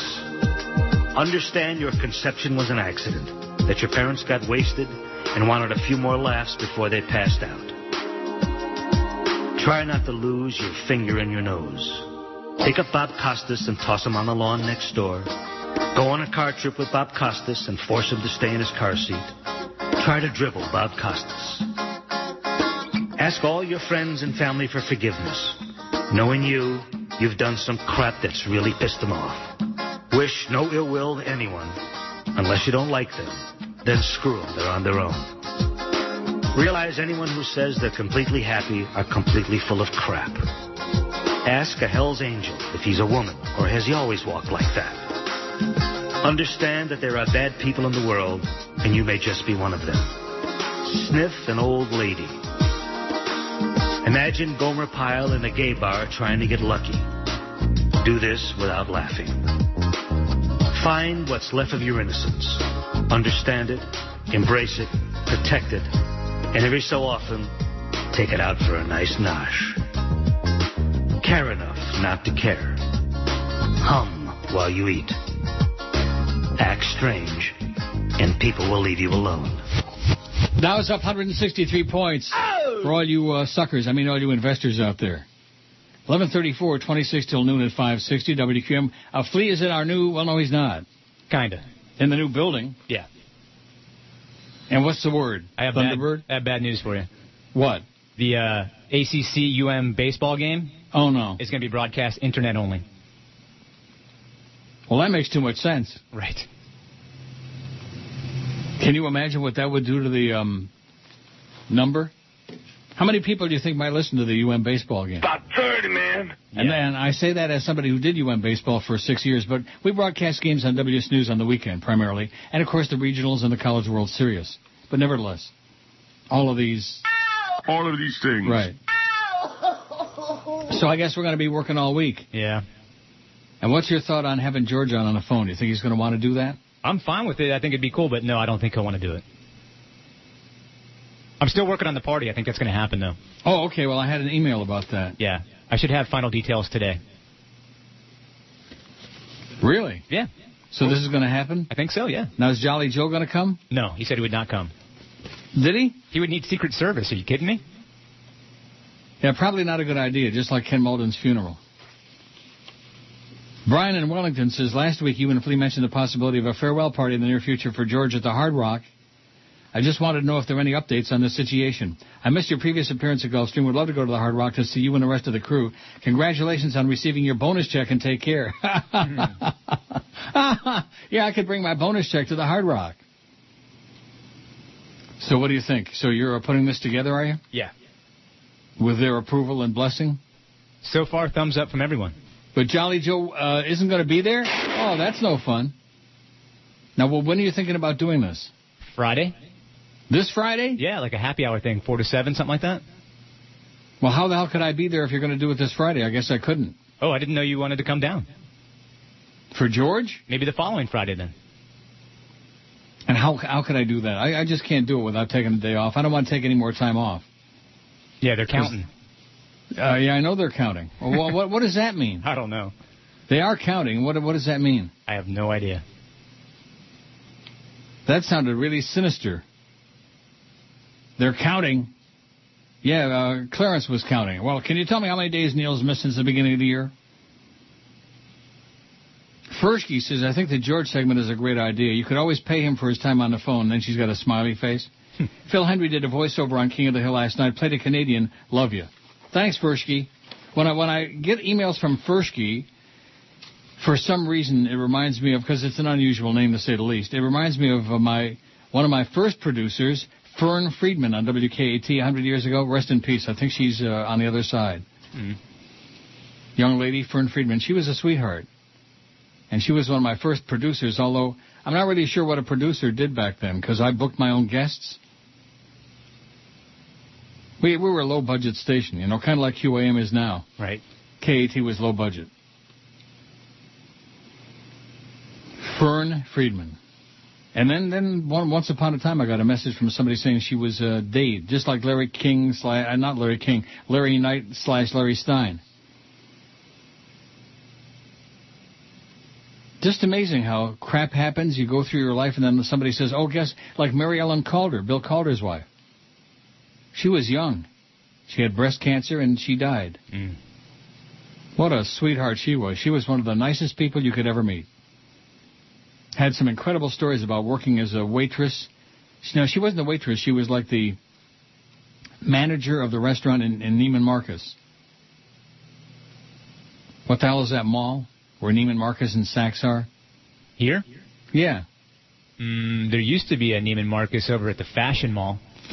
No, not the Fashion Mall. Somebody will know. There's one at the Aventura Mall. No. But anyway, she used to be the uh, restaurant manager, and boy, the stories she had were just spine tingling, just amazing. Mofo says, listener since WNWS, Mofo, Get Mofo your money. Heard Jesse Agler twice this weekend on 790 doing Marlins pregame show. He does a very competent um, job on that kind of show, so I hope he sticks around and is not 790's version of QM's Kevin Rogers weekend experiment. Whatever happened to him, by the way, Kevin Rogers? Is he gone already? Yeah, I guess so. and whatever happened to Ethan, uh, what was his name? Not Ethan Skolnick, Evan Cohen. Evan Cohen, he was on this weekend. Was he? Yeah. Boy, they sure can't make up their mind on those weekend people, can they? If we can find a bunch of people that work for free. I see we got Geldy on again Saturday afternoon between 1 and 4, and Curtis is on 4 to 7, and Adam Kuperstein. Are they? Oh, and you know what really frosts my ass about the whole George thing? I mean, the thing in general, obviously. But something else. How about the money that they've been paying for a long, long time to these guys, these sports writer guys, and Drew Rosenstein, Krantz, all these idiots who are just blowing away the audience? They pay them, but George, bye bye. You know, I don't, I don't get it. How much do they pay those guys? Oh, I have no idea. They do pay him though, right? Yeah, they pay him. To chase the audience away. Anyway, Mofo says, heard Geldy, can't recall precisely what he said about George, but it was positive along the lines of, he'll be missed and this business sucks. Both correct, Geldy. Nice uh, observations on your part. Major disappointment, but not surprising. Neither Big or Mad Dog saw fit to bid George Adu. Mad Dog is still a right-wing twit, and Big Dog has done four shows in a row about high school recruiting and some bogus uh, public school versus private school controversy. You're ripping uh, Joe Rose this morning bad. A little bit. You said he was a shameless suckhole or something like that. Only listen very briefly to Sedano Crystal Light Show. It says, pretty lame thus far, contrived morning zoo type chatter. Yeah. Bad? It's bad. Really bad. Boy, you think that Sid had bad numbers. So do you want to say on the air, did you tell me that off the air about Sid the Kid? Or was that on the air? That was on the air. Oh, I forget. I doesn't. I don't care if he if he likes me or not. I don't. Oh, like like that should be your biggest problem that he don't like you? Right. Sid the Kid? Who's who's left a trail of blood and disaster behind him, the likes of which few See, this is the thing I don't understand. People like Ferrall and and Mo too. Doi, doi, doi, doi. The people of Westwood One told Greg Reed, if you just would have asked us first, we could have told you. We could have warned you about him. Everywhere he's worked, he's had the same people issues. You know what I mean? Mm-hmm. I want this one fired, and how dare you? And now see here, like that. You know. You're listening to Neil Rogers. Did I mention my uh, bonus check showed up? South Florida Sports Sports Leader. Did I mention that 20 or 30 times? AM. We focus on local sports talk. That's why we are South Florida Sports Leader. 560 QAM. By the way, I screwed up. Yeah, I know. That's okay. I, I moved the spot up so you can do the live in this next stop set. Really? Yeah. What a guy. Hey, Neil. This is Randy West. And as per our phone conversation, I talked to Peter North the other day. He tells me your real name is Neil Down. And he still ain't interested. Who sounds like a moron? Time. Every time he speaks. It's the way God wants it to be. Wants to take a city and cover it in sweets. Ray Nagin can. Ray Nagin can? Ray Nagin can. Ray Nagin can cause he wants to make New Orleans taste good. And I don't care what people are saying. sounds like Jesse Jackson. We as black people, comments are bizarre. surely God is mad. He compares the locals to a Willy Wonka bar. Chocolate. Reagan can. Yes, Ray Nagin can. Ray Nagin can because he wants to make New Orleans taste good. It's time for us to come together. It's time for us to rebuild a New Orleans, the one that should be uptown or wherever they are. This city will be chocolate, a chocolate New Orleans. He never takes the blame for anything he says. Chocolate at the end of the day. Put that chocolate in some coffee and you'll f- off Juan Valdez. Ray can. Ray can. You know can. Ray Nagin can because he wants to make New Orleans taste good. You can't have New Orleans no other way. It wouldn't be New Orleans. It wouldn't be chocolate. It's 1147. You know, they should take those kids at Notre Dame and stick them in the desert and don't give them a map. No, those kids are walking and breathing and living uh, examples that we need abortion. you know what I mean? Yep. I'm sure you do. They're showing all the protesters there, the, the handful of wackos at Notre Dame. Oishmoy Jew's got a movie review. He said, speaking of bad movies, do not rent The Wrestler with Mickey Rourke. There was no chance I was going to do that anyway. A major piece of crap, he says. Wow.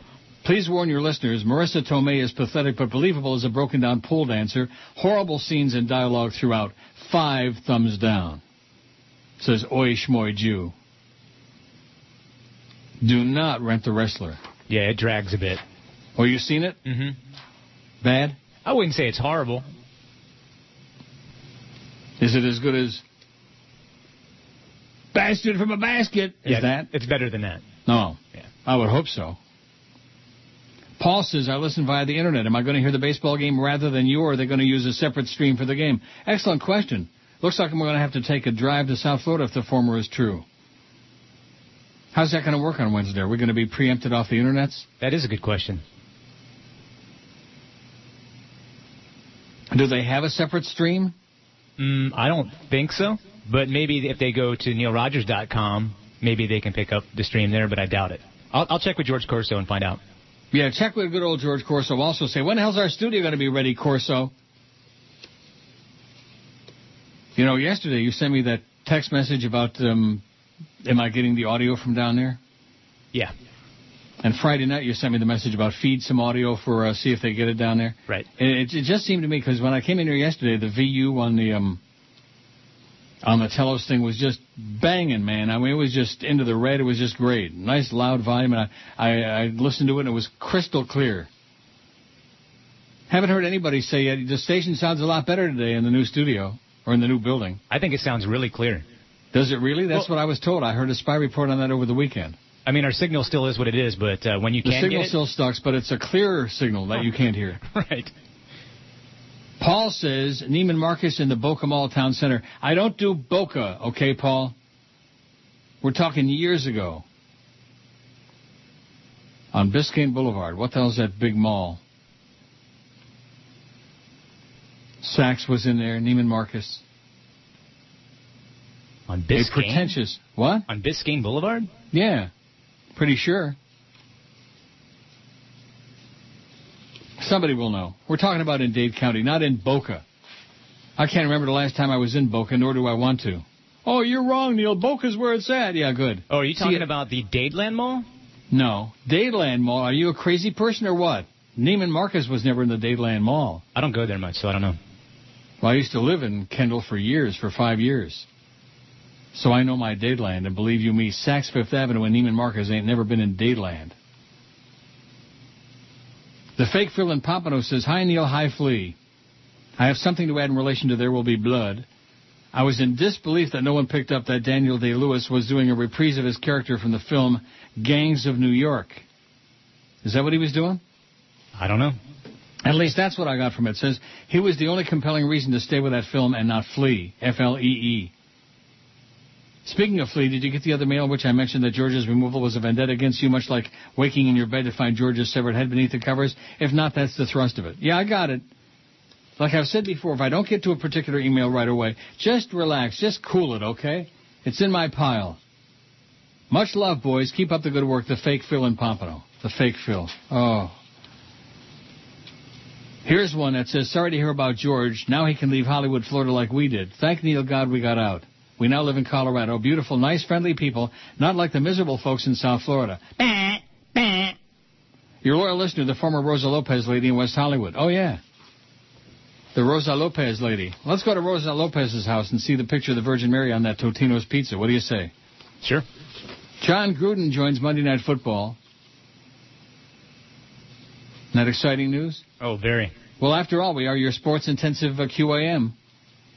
Jon Gruden intends to coach again, but until that day, the man known throughout the NFL as Chucky will get to sharpen his teeth in ESPN's Monday Night Football booth. He'll join play-by-play man Mike Tirico and analyst Ron Jaworski in September, replacing Tony Cornholer. Oh, that, that's a good God. move. Get him off of there. Yeah, he was horrible. Although Mike Tirico is terrible. Yep. And Ron Jaworski, go back to being a dentist. He makes my teeth ache. This is a tremendous opportunity. I'm very excited to be associated with ESPN and Monday Night Football. Gruden said in a statement released by ESPN. I grew up a fan of Monday Night Football. Whether I've coached on Monday Night or watched, I've hardly missed a game all these years. To join Mike and Jaws in the booth and to work alongside this top-notch team is going to be a real thrill. Mike and Jaws. Jaworski is Jaws. Isn't that great, the nicknames they have for athletes? Oh, yeah. Pathetic. Like in hockey, I don't know about other sports, but in hockey they're all like Paul Laws was Lawser and Mike uh, Ray Whitney was uh, Razor. And, uh, I mean the Beezer. Beezer, yeah, Beezer and Razor and Lawser and um, whatever. Dow's up 166 point. Better days are coming. The Anna Cornaholia guy, Rick, sends me an apology. Believe you me, there are plenty of you people out there owe me an apology, but I'm not, I'm not going to hold my breath from the crap that came in last week. Oh, you should have paid George's salary, and you should have walked out, and you should do this, and you should do that. Screw you. All these experts out there who want to tell all of us how to live our lives and what the hell to do. All these experts on my finances and every other damn thing. Anyway, Rick says I'm writing this email to apologize for the email I sent you last week concerning George. I was trying, or I was typing out of anger, and this was inexcusable. Inexcusable, that's right. I've been a loyal listener of yours, and when George started to fill in, I kept being a loyal listener, right down to the Arbitron books I've received over the past years. I even went to a couple of appearances that George was doing at Bill Seidle's in Miami. Ever since I started listening, it's always been you and George, and I have, and this abrupt change was unsettling to say the least. If it was unsettling to you, how do you think it was to me, Rick? I know it wasn't your fault or Flea's, and I shouldn't have blamed anyone but the inept management at QAM. Once again, please accept my sincere apologies. Please let us know where George ends up so I could be a listener of his as well. I certainly will. And maybe we'll have him on the air here once in a while. Not every day. Don't you think it's a little over the top? Yeah. And by the way, the show will uh, not be on the web on Wednesday. They will have the ACC baseball game on the web. Oh! All those people, those hundreds of people that listen to this show online. What the hell's this ball game on here? What, what's this UM baseball? That's right, Wednesday, no Neil online.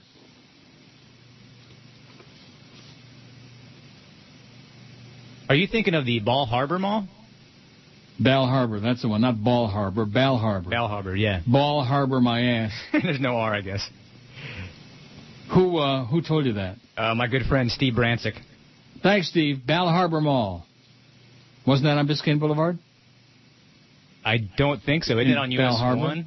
What? Isn't it on the on the like US one at that point? Or Ocean? Is it? I think so. It's not on Biscayne. Biscayne Boulevard is US 1. Yeah, I think it's actually on like uh, A1A. Well, whatever, wherever the hell it is. Yeah. That, that, that's the one.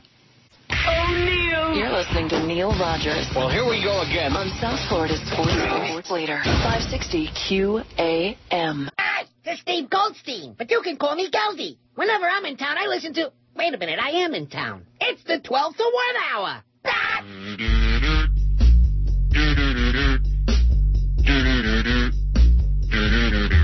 Doi, doi, doi, doi, doi. Doi, doi, doi, doi, doi. Doi, doi, doi. Doi, doi, doi. Mm-hmm. I am Mo Howard, the David, decrepit and I'm ancient. Mm-hmm. All over my old face are blue and reddish, purple veins. Mm-hmm. I don't know why they hate me, or why they always rate me.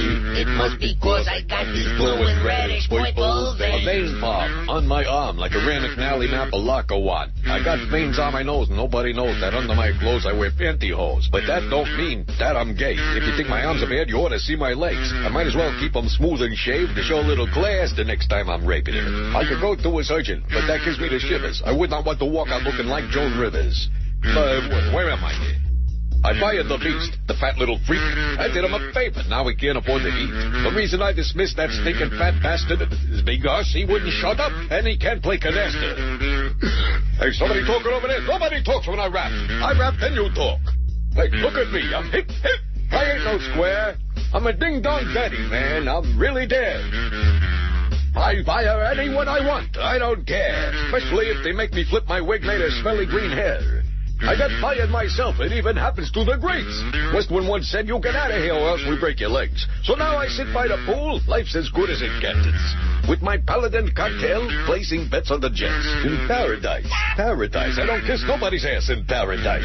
Doi, doi, doi, doi, doi. I'll be schlepping down the Spookins when I get the chance, but the cleaners aren't ready with my lime green pants. How long does it take? Geldy, calling complaint. It was just a little thought, so what I left this thing. you think that's funny? Want a knuckle sandwich, buddy? I can do what I want, because the management loves me. Can I tell you something, Mo? Something you ought to know. For the longest time, I wanted you to be my hoe. You ain't my type, pal. Now answer it. Pell mell. What are you doing? I won't take no for an answer. Get out of here. Not you. Get out of there. Get up, bitch. Do do do do.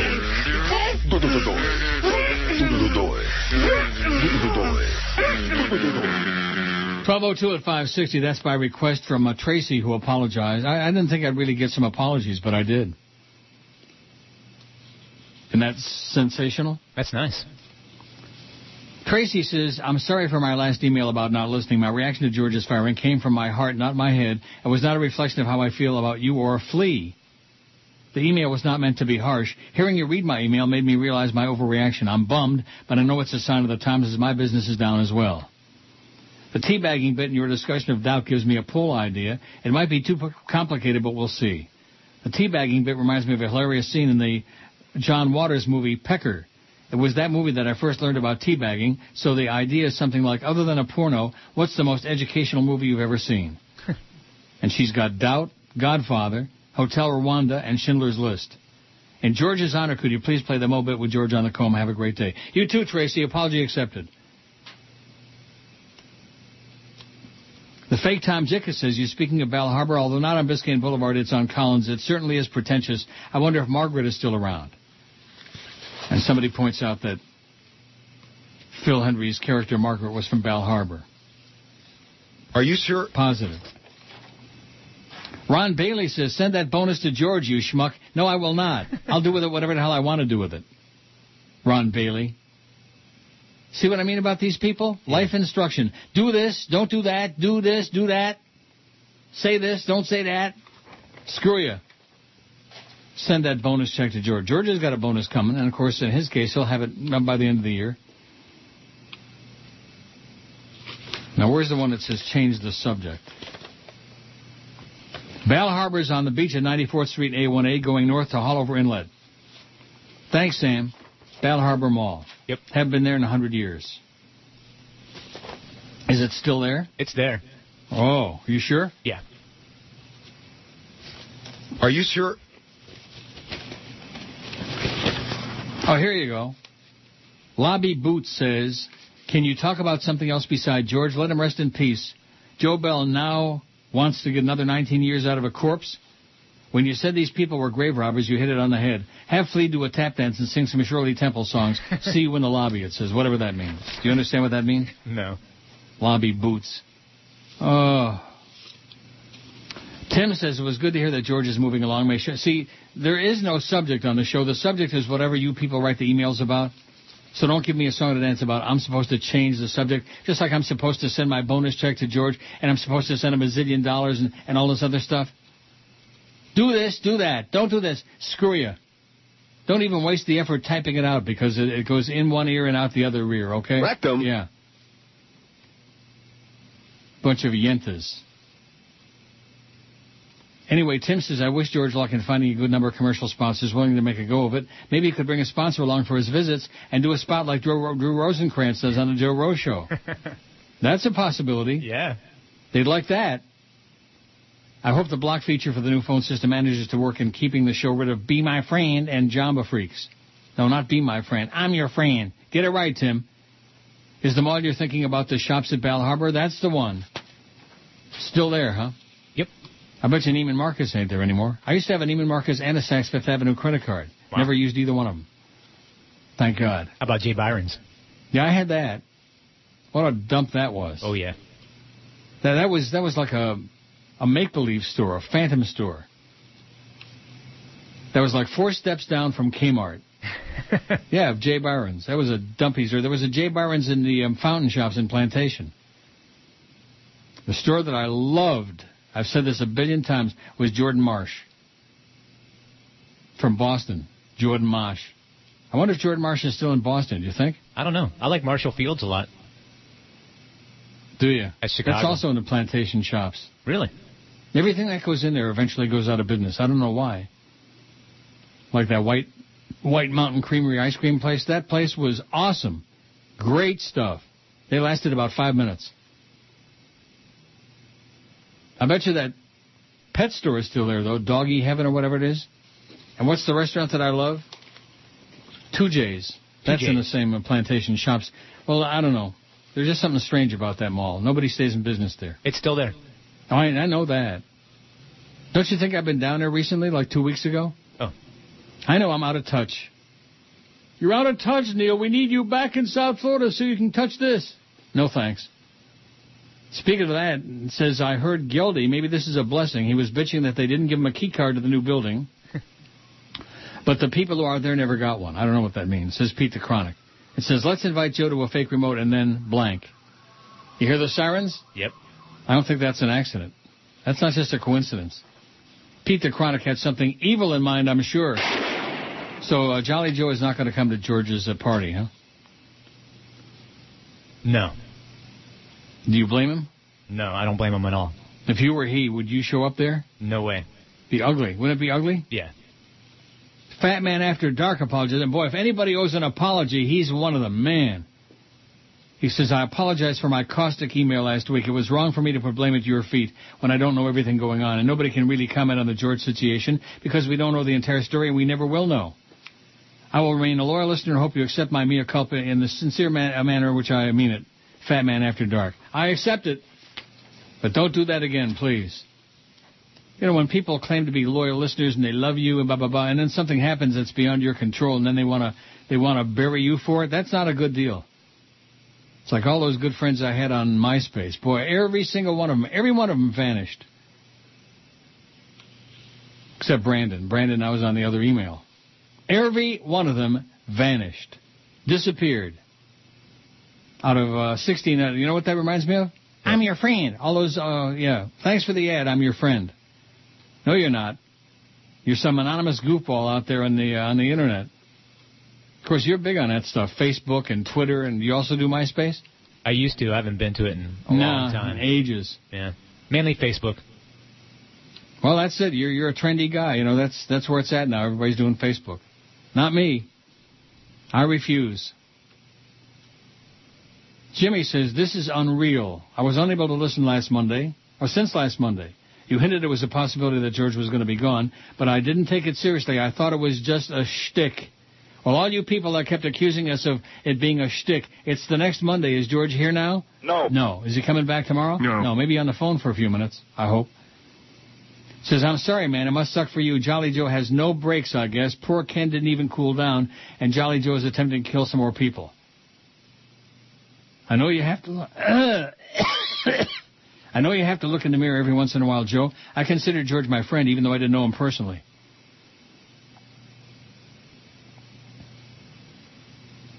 How much money could you possibly save, you piece of Joyce? I'm going to keep on listening, but QM is crap. Um, they something away from they took away from the show that makes the most. I don't get it. Flea, I'm not going to hate on you, although you should tell the truth about everything, which I don't think you have. Have you told the truth about everything? Yes. Oh. You sure?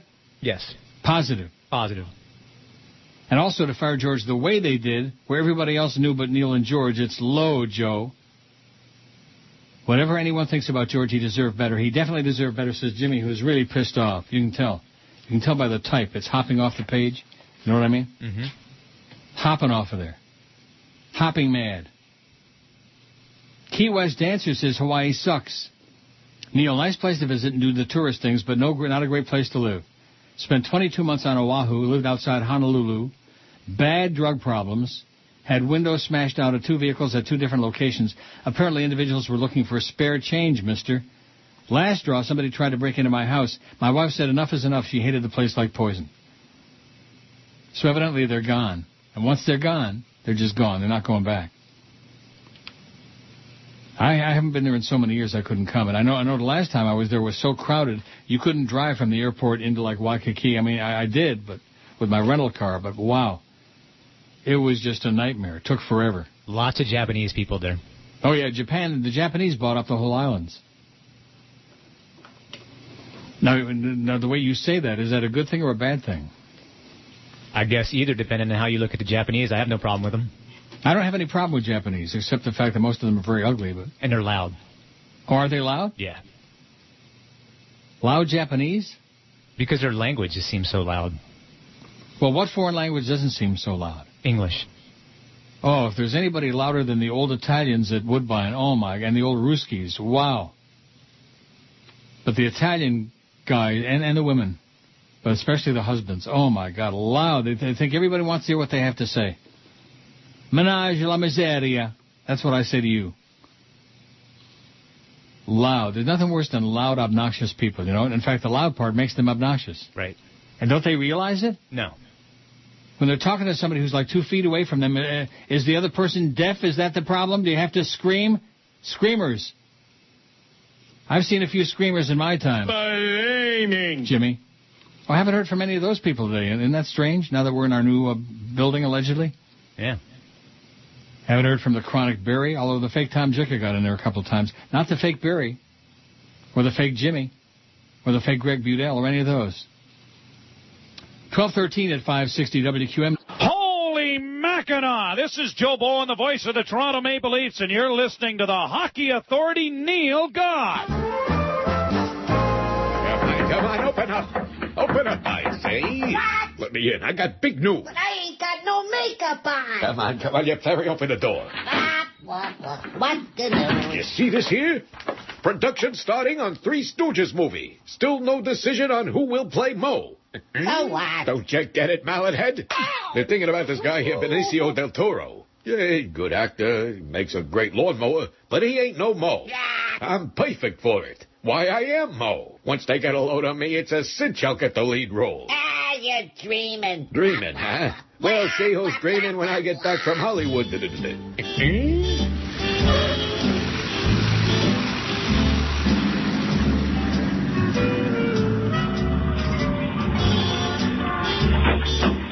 Ah, Hollywood at last. I think this is the studio right here. Uh, hey, mister, where you think you're going?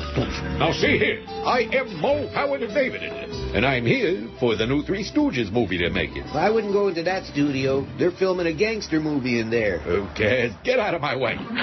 Hello, everybody. I'm here, the starter of your Three Stooges movie. and action.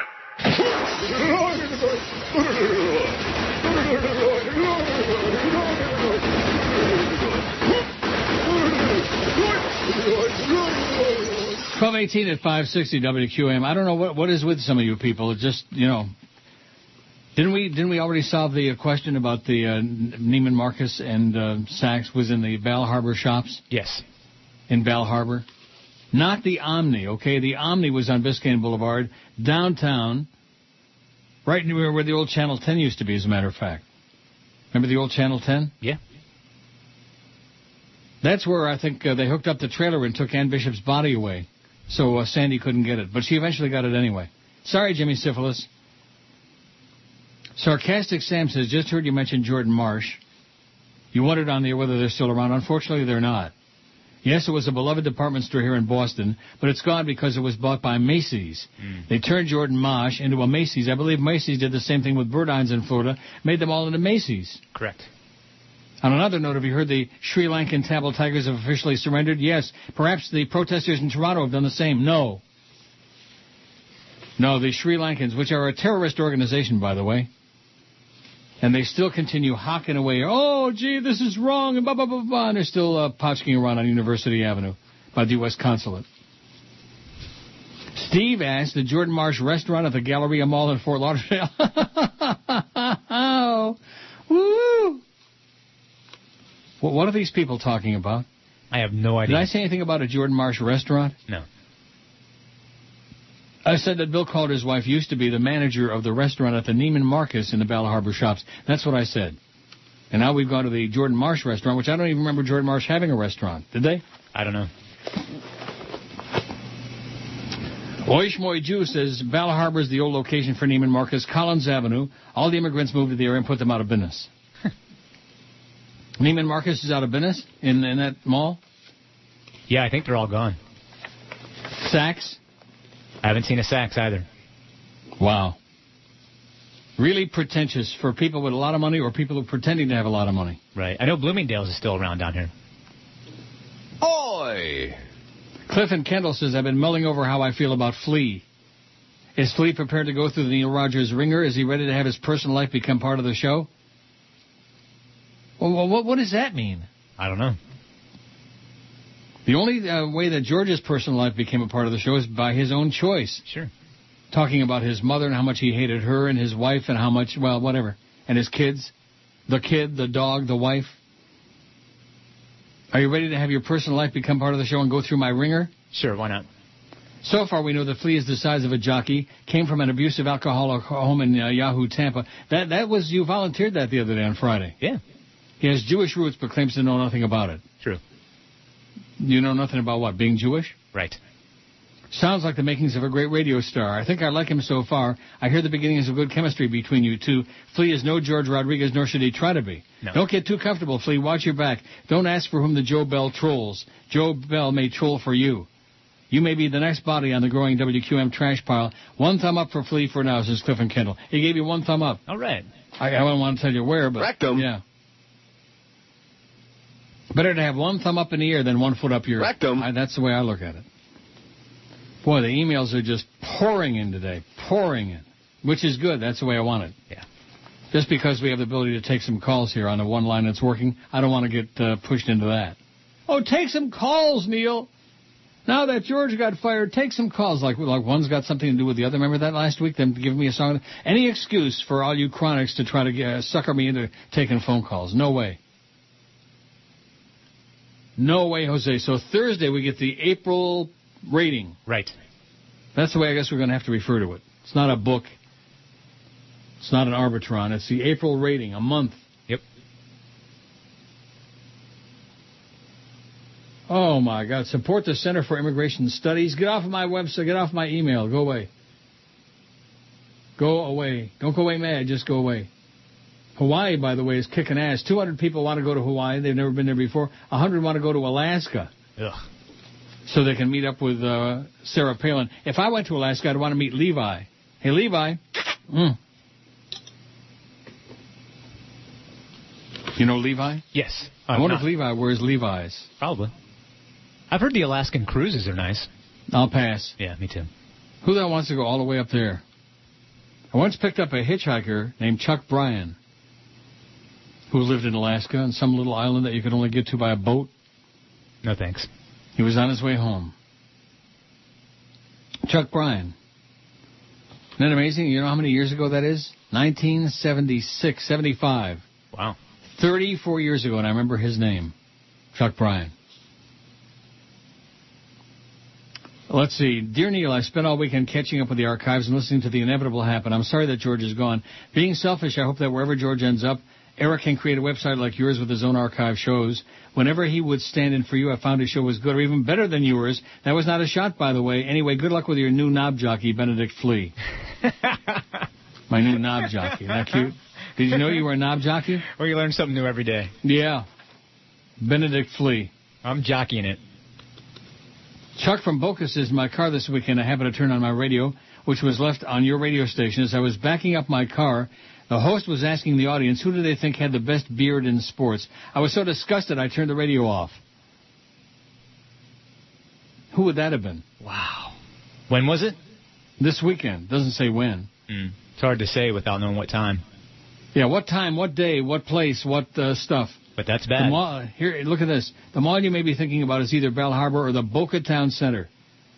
I think that has a Neiman Marcus with a restaurant. Chuck from Boca. Not Boca. I don't go to Boca. I don't do Boca, okay?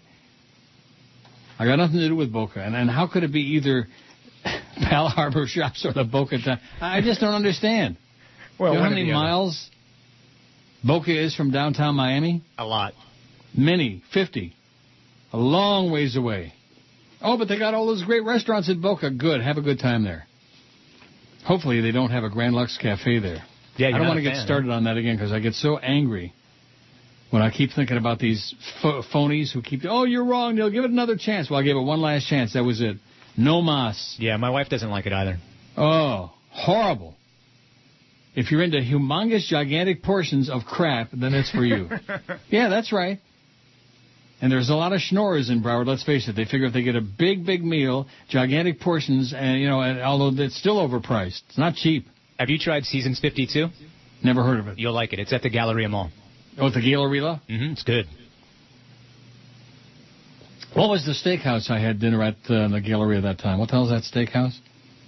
It's really good. I don't know. It's no Morton's though. Morton's is great. Yeah. Ruth Chris is sensational. Morton's is fabulous. Yeah, there's one by my house. There's a real good one right here in Toronto, Morton's Steakhouse. And they have those desserts, you know, they have to order like a half hour ahead. Mm-hmm. What are you eating desserts for, you old diabetic Jew? What's wrong with you? I don't know.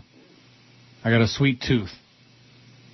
1226 at 560 WQAM. Hello, Neil! You're listening to Neil Rogers. Well, here we go again. On South Florida's Sports, Sports Leader, 560 QAM. Oh, God. Good morning, Americans. It's Paul Harvey. Stand by for news.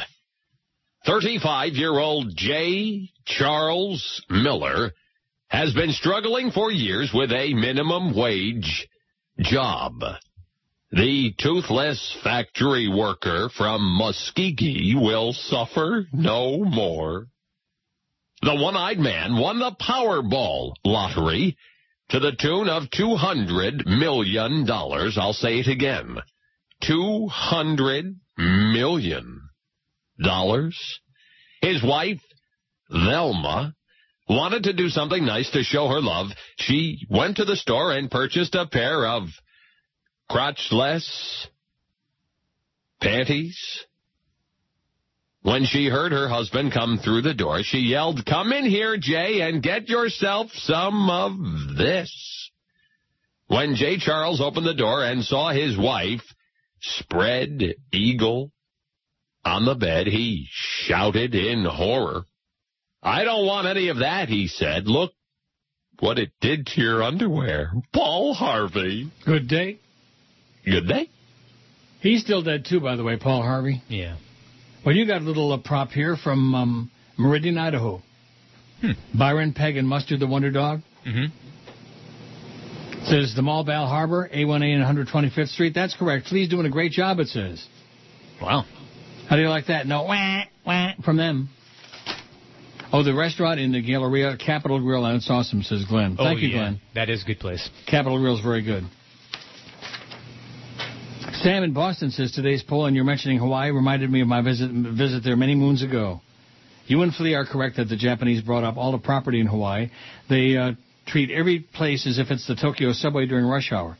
Pushing and shoving for no reason, and the airport at the shopping center's main walkway, and the hotel lobby, etc., always pushing and shoving. How do you like that? Hmm. They better quit the pushing and shoving or we'll nuke them again. oh, and the USS Arizona Pearl Harbor Memorial, the Japanese all seem to be in way too happy of a mood, considering this is supposed to be a memorial honoring many people who died tragically. They donned extra wide smiles showing their bad buck teeth, happily snapping pictures of everything. I guess Sam ain't too crazy about the Japanese. No. I don't speak Japanese, he says, but I'm quite sure they were saying, hey, look, this is the place where we bombed the crap out of these round-eyed bastards. In the Honolulu airport, everybody was speaking Japanese, even the employees. We had a question about our flight, and after finally finding somebody who spoke English, I complained that if I wanted to go to a city in the U.S. where nobody spoke English, I'd just go back to Miami. Still, I'd love to return to Hawaii someday, says Sam in Boston. Persky says, so would this be a private goodbye party for George? No. Uh, if not, you have to be there. I've always wanted to meet you, but never got the chance. This would not be a private party, would it? Nope. Open to the public. Open to the public, open to the listeners. Yeah. That's and whether point. I would be there is um, dubious because I can't. I'd have to take a day off, or maybe two. The fake Tom Jicka says seasons 52 is very good. Love their crab and shrimp appetizer. Their fillet is very good, but not Ruth Chris. What? Well, what is? Well, it all depends on which Ruth Chris you're talking about. If you're talking about the one here in Toronto, it's sensational. The one down there in Fort Lauderdale, last time I was there, disappointing. Really? Yeah. Shocking and disappointing. Here's one that says, can you bring, or this is a Tom Jicka still, could you bring back cocktails with Bob and Steve? What does that mean? You have any idea what that means? Because I sure don't. No. My favorite Hank segment was Ask the Program Director with Andrew Ass in the Woods. He's dead, by the way, Andrew Ass in the Woods. I could tell you a story about him, but just out of respect for the dead, I won't do it. Shocking story. Oh, so Chef Sparky says there is a Saks and a Neiman Marcus in Dadeland. I didn't know that. Been there for quite a while. Also, the Sports Grill is where Godfather's Pizza used to be that you frequent when I lived, I lived in Kendall. On Sunset. Yeah, that's it. That was the original Godfather's Pizza, where Javier, the young Javier, was the manager. Oh, baby. Hey, Javier. That's uh, like 1970, I don't know, 9, I want to say, 1980. It's like almost 30 years ago. Yeah, Godfather's is good. we used to go. man. Godfather's is not good. It's great. Yeah. Not good. It's great. Too good for South Florida, though, I guess. And now you can go to the Hess gas station. You get the Ersatz Godfathers, you know. Yeah. They brought some pizza by the station back years ago when I was doing shows down there. They brought some by. It was pretty good. Not like the original, though. The really, really good one was the taco pizza. Oh, my God. With the, the lettuce and the little round tomatoes on it, cherry tomatoes. Yeah. Hmm. Hmm. Of course, you can't eat in the air there uh, except on uh, Thursday. Okay. And so, since you're such a big fan of those wings, you got something really to look forward to. Yep. Leo says, I heard your comment on the fact you don't want to take phone calls on the air. That's correct, Leo. You heard right. I understand your point of view in regard to taking calls. I know there are some stupid people out there just want to hear their own voice on the radio and speak obscenities. That being said, I must admit that in the past I enjoyed listening to the callers who call into your show and comment on ridiculous things. Please consider taking one phone call an hour. Okay, I consider it and I decided no. against it. No. Please consider it. It's been considered. The answer is no, not for now. Maybe when we get the phone system really working. Now, do they have any idea when that's going to happen? Because Joe Rose was so ebullient this morning about the new studios. He was sucking up heavy duty. Well, what happened to him? I don't know. This can't be the same Joe that I used to work with. Used to be an ass kicker, man. He used to take no crap. Remember the time he wanted to beat the crap out of uh, Greg Reed and Duff Lindsay? I remember that. He's a big boy. Yeah, Joe could do it Yeah. back then. Now I'm not so sure. Maybe not. Sounds like he's wimping out. When in doubt, just wimp out. What did you call him this morning? A real major league suckhole or something like that? Yeah, something like that. God, that was bad. Can you believe? How are you going to face him tomorrow? Same way as today. Oh. From the rear, you're going to show them your Rectum. ass? Maybe. Let's see now. What is uh, Chef Sparky says the um, Sports Grill opened in the mid '80s, right after Godfathers became an institution. The wings are awesome. It was one of the first sports bars to really make Monday Night Football an event. Miss George and F.U. Joe Bell and that Quisling clearance. F. Joe Bell and that Quisling clearance, says Chef Sparky. How do you like that? All right. Don't want to leave clearance out of the mix. Fake Tom Jicka, who's just out of control today. Pop, pop, pop, pop, pop, pop, pop, pop, pop, pop, pop, pop, beep, beep, beep, beep, boop. Just a crazy person. How could I forget Margaret from... Ba- and by the way, Mr. Radio emailed again and I blocked him again. Go away, lunatic, lifeless loser. Go away. Tommy says, how could I forget Margaret from Bal Harbour died after trying to jump her car across an open drawbridge on the way to Harvey Wireman's funeral? Sure. Whatever you say, little fake Tommy. Jackie says, okay, now management is pushing their luck. First, they take away everything they could from you and George, then drove George crazy worrying about his job and then firing him. Now, messing with the webcast. Get this, management. I listen on the web to hear the Neil Rogers show. Not a damn baseball game, damn it, says Jackie. A lot of people listen online. Every day between our website and the QM website, there's over a thousand people listen every day online. Yeah. Every day. Not Wednesday, though. And John says streaming the Hurricanes game Wednesday makes no sense from the standpoint that many or most of the people who listen online live outside the South Florida area, have little or no interest in the Hurricanes game, but would like to listen to your show as they cannot listen via the radio. Damn it, says John. A lot of people saying damn it. Well, I guess contractually we have to carry that uh, game, right? Right. Somewhere. Yep. So just kiss the ground that we're not carrying it on the air. Damn it! Yeah. Damn it! Damn it! Cut it out. Damn it! What time's the uh, George and Sud show coming on? 2 o'clock. Damn it. No, 2 o'clock we got the big... Oh! And well, they tell me he's... Rock solid. Between the ears, anyway. Oh, Neil! You're listening to Neil Rogers. Well, here we go again. On South Florida Sports, Sports Later, 560 QAM. Oh! M-O-N-D-A-Y-S-U-C-K-S. I know that for many Americans watching right now, the state of our economy is a concern that rises above all others. But while our economy may be weakened and our confidence shaken, but we are living through difficult and uncertain times, tonight I want every American to know this. We will rebuild. We will recover, and the United States of America will emerge stronger than before.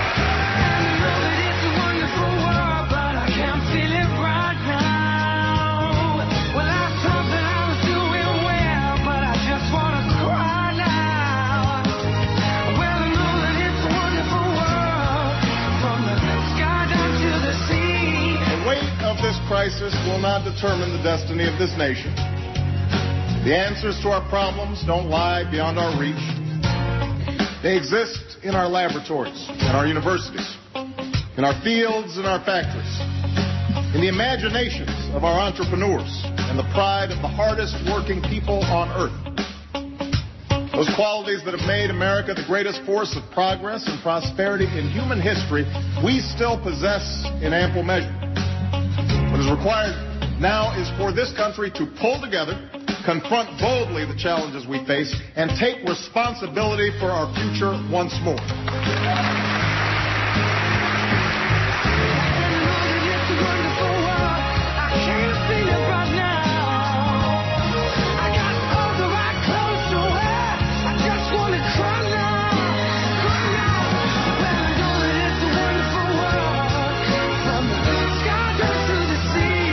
If we come together and lift this nation from the depths of this crisis, if we put our people back to work and restart the engine of our prosperity, if we confront without fear the challenges of our time and summon that enduring spirit of an America that does not quit, then someday, years from now, our children can tell their children that this was the time when we performed. Thank you. God bless you. And may God bless the United States of America. 1247 at 560 WQAM. So anyway, uh, I got a couple of responses about the movie Doubt, and the people have seen it, liked it. Okay. But I, I don't know what they made of it. In other words, you know, that, that's that's the thing with a movie is after you watch it, you wonder, I don't know. yeah, what what what was the real story there? Did he really molest the little kid, or um, did she just make up the whole thing, or what what was the real story there, the real deal? Leaves a lot of doubt. Doubt. And of course, uh, it's a movie, so what, what difference does it make what conclusion you come to? If because you can come to any conclusion you want, right? Yep. Blackie says maybe you can do a live remote from George's farewell party. This way you cannot miss work. Who knows? Maybe WQAM will play for pay for your flight. oh yeah, right. Blackie, you are. Or what time is your show on, Blackie? Real comedian. Mike Johnson says the ba- the baseball game on the internet is bullshit. He says this is a slap in the face by WQAM. If is there a need to put this meaningless game on the internet? There are no ratings associated with internet streaming, so I guess WQAM management is showing their ass by putting this game on and slapping the Neil Rogers listeners in the face. Get an additional stream or put the damn ball game on another station. This has me pissed off just a few days after the George situation. The Canes blow. By the way, when are they canning Joe Zagacki? That should be a cost savings. Yeah, they lose money on that hurricane stuff, even the football, I'm sure. Well, that's why they can't put it on another station because you know what? It costs money. Costs money to, to why why don't they put it on that 1470 on that Phantom station? They own it. They do? Yeah. They own it. That's a good question then. Why don't they put it on Kiss? Can't hurt. Why don't they kiss it? Like Bubba would say, just kiss it. I don't care what they do. They do whatever the hell they want to do anyway, and at least they're not putting it on AM. Although, you know, if they did put it on AM, then we get the day off. Mm-hmm. Like I said, love that Canes baseball, man. David says, it is so sad, a family broken up. You guys had the second longest partnership next to Howard and Robin. Maybe George can join the Bubba Army in Tampa on XM. I don't wish Tampa on George. He would be great for XM. We'll miss him. Maybe George can start a radio show down here, the Suds and George Show. Buttloads, it says. You are the best. And then it says Oi! Oi! that. Rick Johnston says, here's some listener feedback. It's a copy of a letter he sent to Joe Bell, an email. Okay. Long. I have time. You got some time? yeah. If you got the time, I got the line. Dear Mr. Bell, I know you don't know who I am and probably don't care since I'm a listener of the Neil Rogers Show, which you seem to be killing off slowly but surely. I've been listening since the early 90s and have come to expect George's production work as a benchmark for the show itself. The fact that you fired George speaks volumes as to how much you value the talent you have at your station. Your style of management is what we like to refer to as archaic and part of the old guard. This is chopped off on the right. You, like many others, cannot look beyond the current quarter to realize that there are long-term consequences for your hastily made actions. So you saved some money this quarter. How noble of you. You, um, your kind is so quick to cut staff in an effort to increase bonuses and then think it's okay to bring in a slew of unpaid interns to make up for the difference. Are you an unpaid intern? No, Just the unpaid part. Yeah. This just goes to show that, like most typical managers, you're not a team player, and at least not in the sense there's a team amongst the staff at WQAM. The team you play for is the one that can't pass the bottom line. Can't get past the bottom line. Unable to truly evaluate the worth of people that work for you. Evaluate. I'm quite sure that between useless station promotions and quarterly bonuses that you and your cronies receive, you could have kept George on the payroll as an invaluable component of the Neil Rogers Show.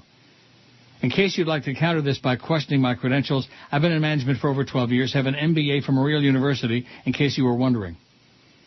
I have never let someone go for anything less than performance concerns and have always found other ways to cut expenses instead of arbitrarily reducing staff. I hope you feel good about cutting uh, about yourself about cutting a member of the team that brought value to the Neil Rogers show, all in an effort to save a few dollars. Thankfully, the concept of management that you embrace is evolving away from the style that's been in charge for so long, a style that you have embraced and has contributed to the economic concerns we're experiencing today. Your station does not deserve George or the Neil Rogers Show, and your loyalty is perversely skewed. Thank you for your time. I don't require a response, only that perhaps you take some of what I have to say to heart next time you decide to frivolously let someone go. Sincerely, Rick. For Mr. Bell. Remember Archie Bell and the Drells? Oh, yeah. Do the Tighten Up? Love that song. Did you? Mm-hmm. You'd play it if you had George's library there. Soon. If you had that computer. So what's the deal when we go in the other studio tomorrow or Wednesday or whatever day it's going to happen? Should be Wednesday, maybe. You're going to have uh, what are you going to have in there? You're going to have the computer that you can play the music off of. I should have everything. Yeah. All the stuff. Well, maybe a microphone actually that works. in theory, yes. I, I just don't get it. I don't understand it. Because when I asked you last week, it seemed like everything was copacetic. We were all set to rock and roll today, and I come in this morning, and the first thing I get that email from you is, "Oh, gee, the studio's not done yet," and I'm, uh, and not only that, but you have no air conditioning in that little cubbyhole they've got you in. No. It Sounds really like a warm. lawsuit to me. Yeah. Sounds like a lawsuit to me. Stuart Allen, Allen Greenstein, Greenstein is dead. Ellie Brecher, she's she has been reduced to writing the obits at the Herald. Poor Ellie. Non-kosher Shorty's owner dead. As a kid, Stuart Allen Greenstein fell in love with the barbecued pork ribs at a little joint called Shorty's on US 1 and Kendall. That's why they built the Metro Rail so people could get to Shorty's fast. He bought the place in 1980 from founder Shorty Allen and with three partners expanded to a four-restaurant chain. Greenstein, real estate developer as well as a restaurateur, died Thursday of pancreatic, pancreatic, pancreatic cancer. He was 68. He did not grow up in a kosher home, joked his daughter, Hope Wolf of Bedford, New York. It's hard to think of one person he's met or comes across that hasn't he hasn't helped in some way, Wolf said. There were dozens of loans he co-signed on, jobs he invented for an unemployed person he knew. For his 65th birthday, he bicycled through Tuscany, but he also imported, imparted sensible advice. One line I'll never forget said Larry Greenstein of Hollywood, Why are you taking a nap? You have the rest of your life to sleep. He lived every day like it was a big party, his daughter said. He opened that great bottle of wine. He wore those good clothes. As a teen, he was the official heartthrob of Hobonim, Habonim, a Jewish girls' club, according to his first wife and the mother of his children, the former Marcia Nuremberg. The heartthrob of Habonim. His father knew nothing about the restaurant business when he bought Shorty's with partners Paul Skorick, Rick Wallace, and Clifford McBroom, Larry Greenstein said, but he knew a good business opportunity when he saw it. He loved the food. Maybe he was psychic. Maybe he knew they'd build a metro rail right to his doorstep for a billion dollars. At the funeral, they're having a huge party at the Doral location of Shorty's. Wolf said he'd want everybody eating dirty, messy barbecue. I'm not big on barbecue. Barbecue, uh, to me, I could be wrong, but I think barbecue is mostly for goyim. Yeah. Am I right? Very. Even you know that. Even an ersatz Jew like you knows that. Barbecue is for goyim. Yep. Not that there aren't some Jews who like it, I'm sure, but I, it's just never been my cup of tea. How many votes we got on the poll? 728. If you were offered an all-expense paid vacation to some U.S. spot you've never been to before, you'd want to visit Hawaii 209, Alaska 104. I don't get the Alaska thing. No. Well, what's the attraction besides um, what's his name? Levi. Levi. Maybe- Oh yeah, Levi. Hey Levi, boy, he's a hot, good-looking young man. He ain't no what's his name from the Blackhawks. Patrick Kane. But then again, who is? Alaska 105, Grand Canyon 78, Yosemite 55, Las Vegas 40, San Francisco 31, nation's capital Washington D.C. 26, Virgin Islands 23, New York 21, and after that, small potatoes. How could there be anybody who's never been to New York? I don't know. That was up 183 points. What a great Monday. It would be even greater if the equipment was working. Now you, now you got the uh, fax stuff. Now you know which one works, right? Yeah. So tomorrow we won't have to repeat this morning's near disaster. I'm sitting here at 9:40 thinking to myself, I got no copy for the uh, new uh, spot I got. I got no log, no schedule. It's like doing a show like Stark Naked. You're listening to Neil Rogers. Well, here we go again. On South Florida's 40. No complaints. 560 QAM. Oh no. I got caught in the other room with uh, looking for a toothpick. Hello, this is Arnold. This is not a tumor. It's the one to two hour.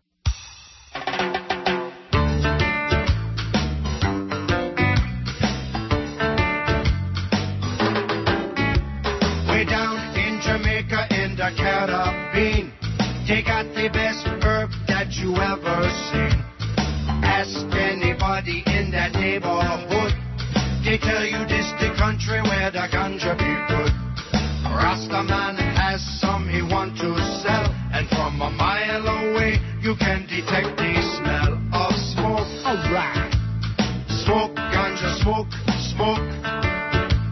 He light up the spliff and choke. Smoke, ganja, smoke, smoke. Smoke, ganja, smoke, smoke. The ganja be good. You can carry lots of herb in the gunny sack. Smoke it every day until your lungs turn black. With all the money that we have made, Jamaica doesn't need any foreign aid. American tourists come here and say, got nothing like this in the USA. They smoke, smoke, ganja, smoke, smoke. They light up the spliff and talk. They begin to cough and choke. Smoke, ganja, smoke, smoke. The ganja be good.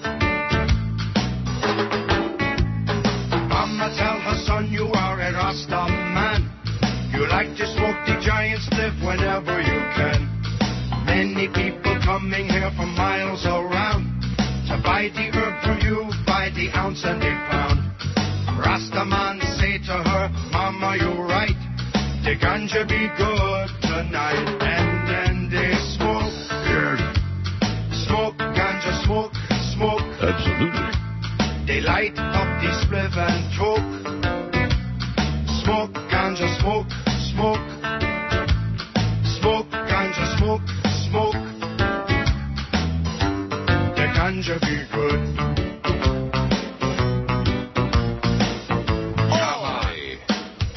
103 at 560 WQAM. Happy Monday to you. And uh, Flea is in the new building, not in our studio because it isn't ready yet. Right. He's in a broom closet with no air conditioning. Now you're filing a formal protest on this? Well, it's Cruel and actually- unusual punishment? It's actually getting cooler in here now, so maybe the AC is working. Well, is there a vent?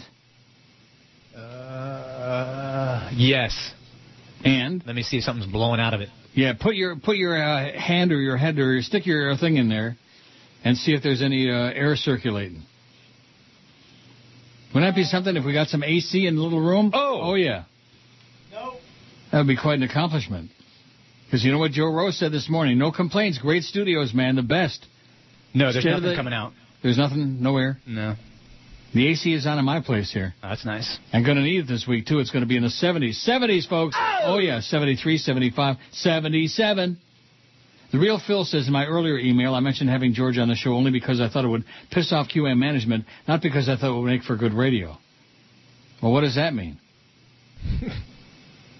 what, what kind of a shot is that? And it, it, and then, interestingly enough, it didn't piss them off. Joe Bell sent me the email saying, "Oh, feel free to have George on as often and whenever you want.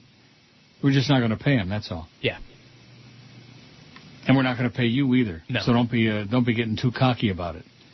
Phil says, by the way, Phil Hendrie was a guest voice on King of the Hill last night. Are you sure? Along with Tom Petty. He did the voice of a Canadian. I had no idea it was him until I saw his name in the credits. Well, good luck to you, Phil. The fake Phil and the real Phil and the make-believe Phil. Are you sure? Phil Hendrie, everybody, all the Phils. And Paul Harvey Jr., which he never did. Remember I told you last week? He said, call me, and he gave me a phone number, which I'm not going to call him, and he should know that. Right. And then I said, well, if you've got something you want to talk about or tell me, uh, send me an email. He never did. No.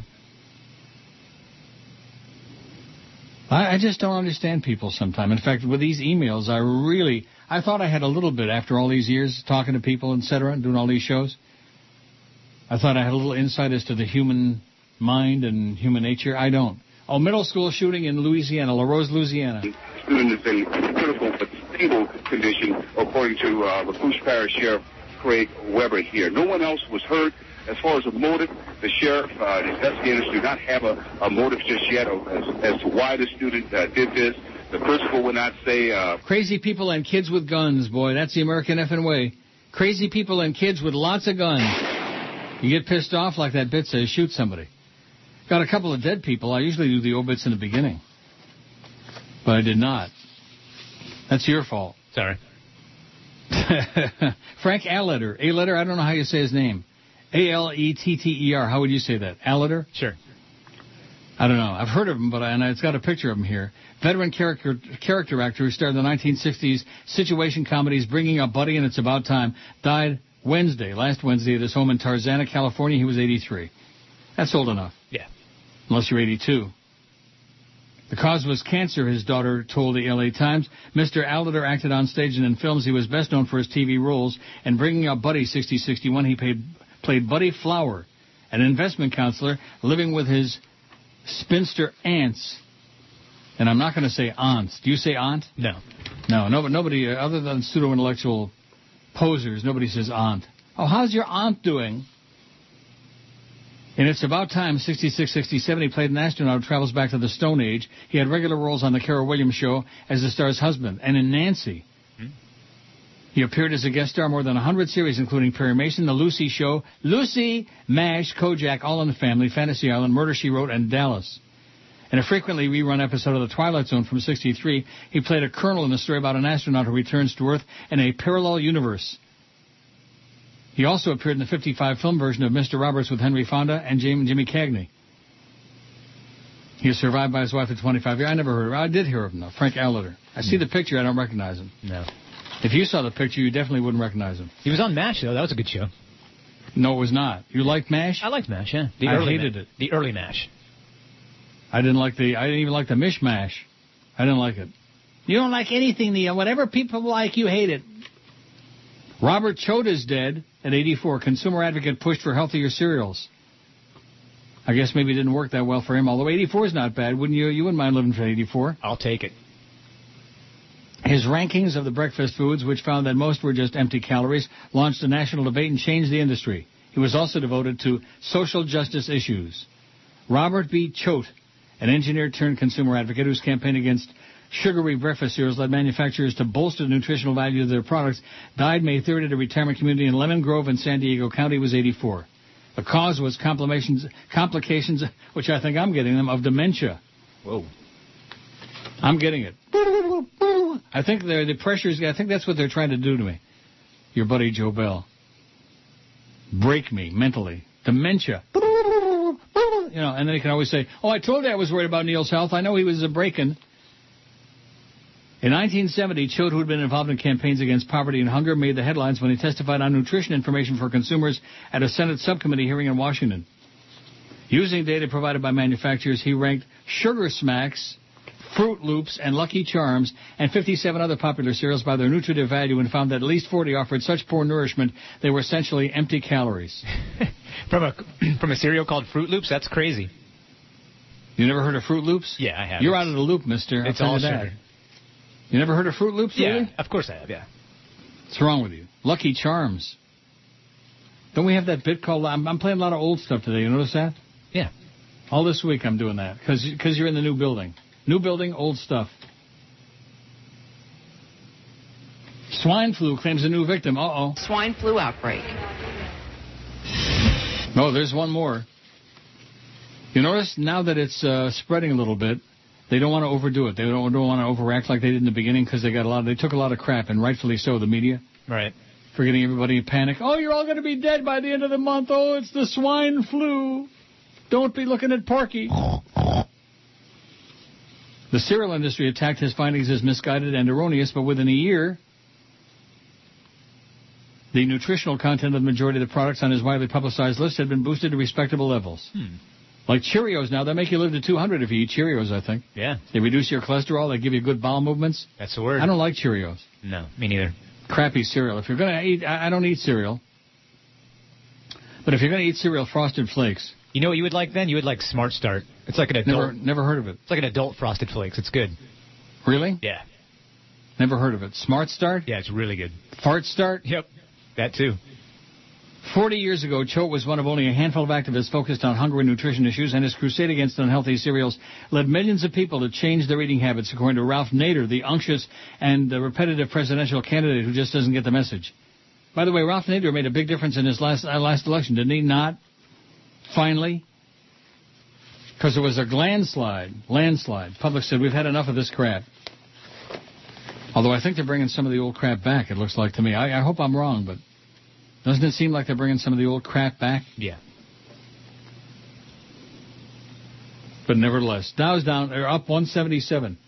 177. The designer of the prisoner of war flag died. And a barbed wire and a watchtower in the background with the words POW-MIA. You are not forgotten. Newt Heisley drew his black and white flag in 1971. It quickly became a symbol of the nation's heartache for those missing in action from the Vietnam War. And now he's dead. I didn't get any more uh, response on that movie, Doubt. Oh, and Barry Jackass sends me the same thing again that he already sent me once before. Why, why don't you give up, fake Barry, about the new rating uh, service?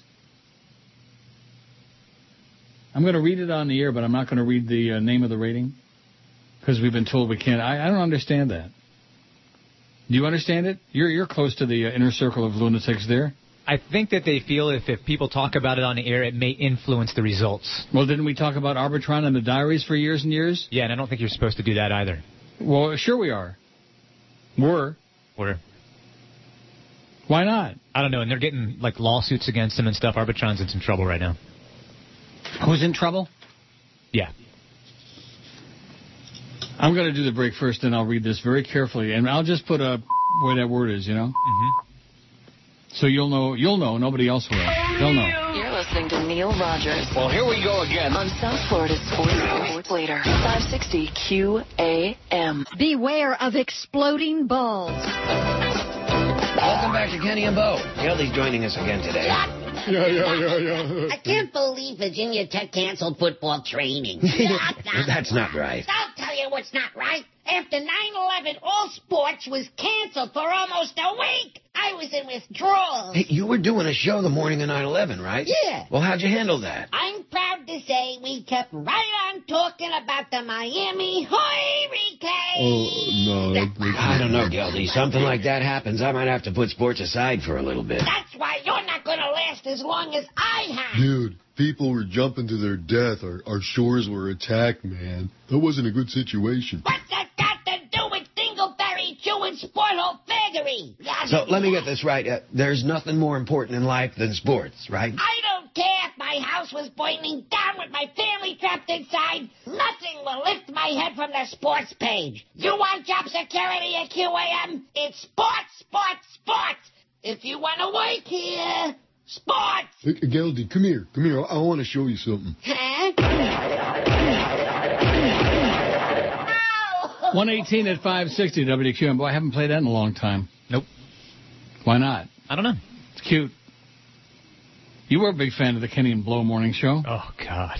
I think you were one of the worst haters of that show. It was terrible. Was it really? It was bad. Well, if that's the case, it was so bad. How come we got Blowcamp around here at 7 at night with his um, oh. 0.5 share? And speaking of that, here's here's an email from the fake Wayne Huizenga. It says, I have a message for WQAM management. If they want to learn how to mail a check, listen to the Neil Rogers show. You mail it in every day. And that says, bah, bah, bah, bah. Only three of them. Bah. You mail it in every day. And I use Canadian stamps. You forgot about that, Baldy.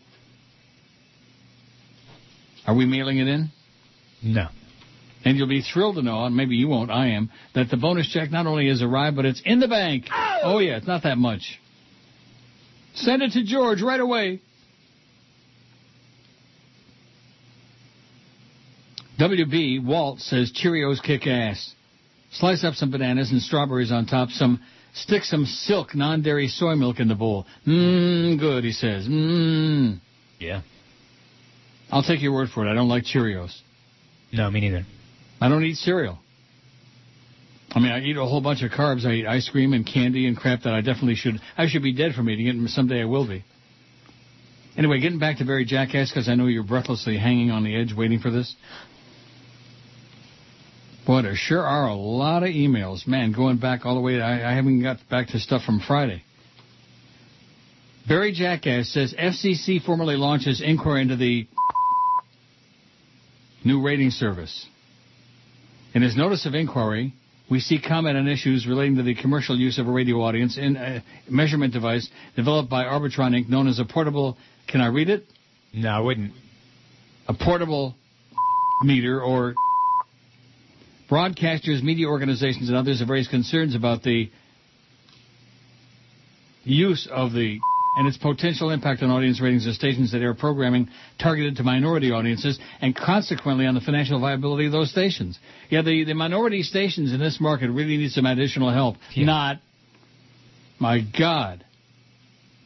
They claim that the current methodology undercounts and misrepresents the number and loyalty of minority radio listeners. Well, that could be really good for us. Right.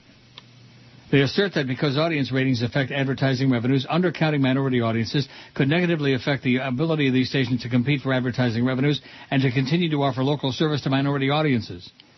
They express concern that such undercounting could particularly affect the ratings of local urban formatted radio stations that broadcast programming of interest to African American and Hispanic audiences. Oh yeah, they're so under underrated in this market for years. Not. Hmm. This NOI investigates the impact of methodology on the broadcast industry as well as whether the audience ratings data is sufficiently accurate and reliable to merit the Commission's own reliance on its rules, policies, and procedures. Do you understand that? Not really. Double talk. Sound like double talk to me. Bada beep, bada boop, bada bop. Well, we'll see. We'll see Thursday morning. Boy, there's going to be a lot of heavy duty pressure. And how's that going to work now with the fax machine? Is the fax machine like way down the hall or something? Yeah, down the hall and downstairs. Oh, so how's that going to work with you faxing me the numbers? That's going to be a mission. Oh, boy. Maybe we can get Clarence to do it. Yeah, Clarence, he'll, he'll do it. Boss him around a little bit. Kick him in the ass. So how's the married life for Clarence? Is he uh, looking better these days or what? I mean, happy or? He looks about the same. Oh, that's not good. Well, Rick in West Palm says a word about George. It was overdue and the station is making a good move. Hostile. Just another bird getting his wings clipped. Another non-entity complete with fey voice who thinks he's a talent. Like the bird, he should just thank his stars he was overpaid for years to rub shoulders with an icon and run his hole about Schmidt nobody except him and a few misfits care about. Boy, this is caustic. Like the bird, he's unaware that they could put a broomstick on here in your time slot and get ratings. hey, don't don't suggest it. They'll do it. right, it's cheaper. Well, uh, maybe not. When he lands on his feet bra- bagging groceries at Winn-Dixie, he needs to realize and accept that and not be thankful. And uh, what is it? And be thankful, not bitter. You'll disagree, and I'm sure he's a great guy, but he's not a radio talent. There are many people like myself who've listened for 20 years who've never called or written who feel likewise. If you're if you're something is the radio, that's just the way it is. I, I can't read it. It's chopped off. I'm writing as a longtime fan of yours. My mom used to listen to you from way back when, when you came out at 8 p.m. in the late 70s, from the Holy Joes to the Hallandale days to being taken off the air and returning to kick WNWS's ass to Zeta to the present. I noticed you left IOD out of there. Probably just a slip. I still have a dozen tapes from those days. A friend moved away in the early 80s. At his request, I would tape shows from time to time and mail them so we could get his fill. If you or anyone wants them, we'd be ha- I'd be happy to send them to the station. There are some classics, especially when you and the Bird and Jicka were leading up to Alan Burke filling in for the 2 p.m. host. When the hell was that? After the field day you had with him for hours before his arrival, it's a wonder he showed up. I don't remember Alan Burke filling in for anybody on IOD or any station I worked on, but nevertheless. On behalf of my family and friends, I want to thank you for so many laughs over the years you've given us. It's a shame you weren't national long ago. I remember your great commentary from everything from religion, the Miami riots, presidential elections, and everything in between. Nobody can combine thought-provoking discussion with comic genius like you, Neil. Thanks again, and best of luck in the future, Rick in West Palm Beach. Kissy, kissy. Wow, what a suck-up that is, huh? Yeah. Rips George an ass and then kisses my ass big time. I'm bleeding. I'm bleeding. Oh, you sent me this this morning. I never got to it. I better start using some of these things that you send me. You're going to stop sending them. No, I'll keep sending them. A woman named Allison McDaniel filed a sexual harassment lawsuit against Justin Tinkerbell and three of his business partners today. The highlight of the suit being her claim that during her time as manager in Timberlake's New York City restaurant, she was locked in a room with two male managers as they watched porno and laughed at her when she started to cry. McDaniel claims Tinkerbell business partners Eytan Sugarman and Ronnie Kaplan. I wonder if he's kid of David Sugarman. Are guilty of violent discriminatory conduct. McDaniel, 29, said her job as GM became an X-rated nightmare in which he was spit on, pelted with expletives, and subjected to porn. wow. In at least one instance, defendant Sugarman and Kaplan viewed pornography while in the locked room with McDaniel and made fun of her when she began crying. The suit filed in Manhattan Supreme Court claims McDaniel, who worked at the Second Avenue restaurant for a year, was fired after she wrote a memo complaining of the harassment the suit claims. Her claims are almost hard to believe because the scenario which she describes with the porn is so outlandishly, unthinkably illegal. Her lawyer probably saw nothing but a talking bag of money sitting across the desk when Allison explained all of this. A talking bag of money. That's what it, when we when we have that party for George, the going away party. Yeah. Everybody bring a talking bag of money, or or even a silent one is good. Oh, yeah. You're listening to Quiet Neil bag of money. Rogers. Well, here A we big go sack. again. On South Florida's Sports Sports Later. 560 QAM. Hi, this is Larry King, and they don't come any better than Neil Rogers. I hate your daddy. Daddy, you suck. Eat my shorts, daddy. Idiot. There's two things I know for sure. Daddy, you're a loser. She was sent here from heaven, and she's daddy's little girl. I went bathroom in my pants. Thank God for all of the joy in my life. I think mommy cheats on you. But most of all, for butterfly kisses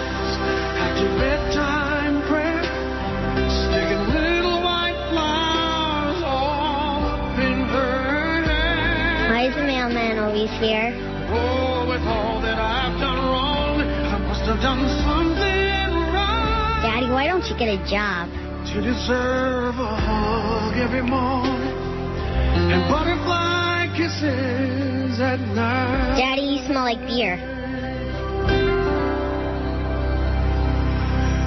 Sweet 16 today. I'm dropping out of high school.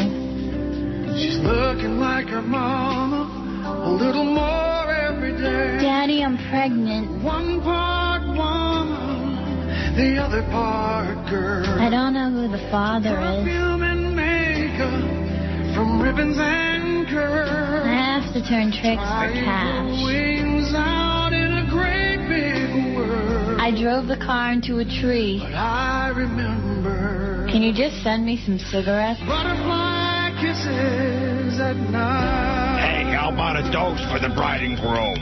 She'll change her name today. Dad, I'm getting married again. She'll make a promise, and I'll give her away. Dad, that's my ass. Standing in the bride room, just staring at her. I think I have syphilis. She asked me what I'm thinking, and I said I'm not sure. No, I've got to let her go,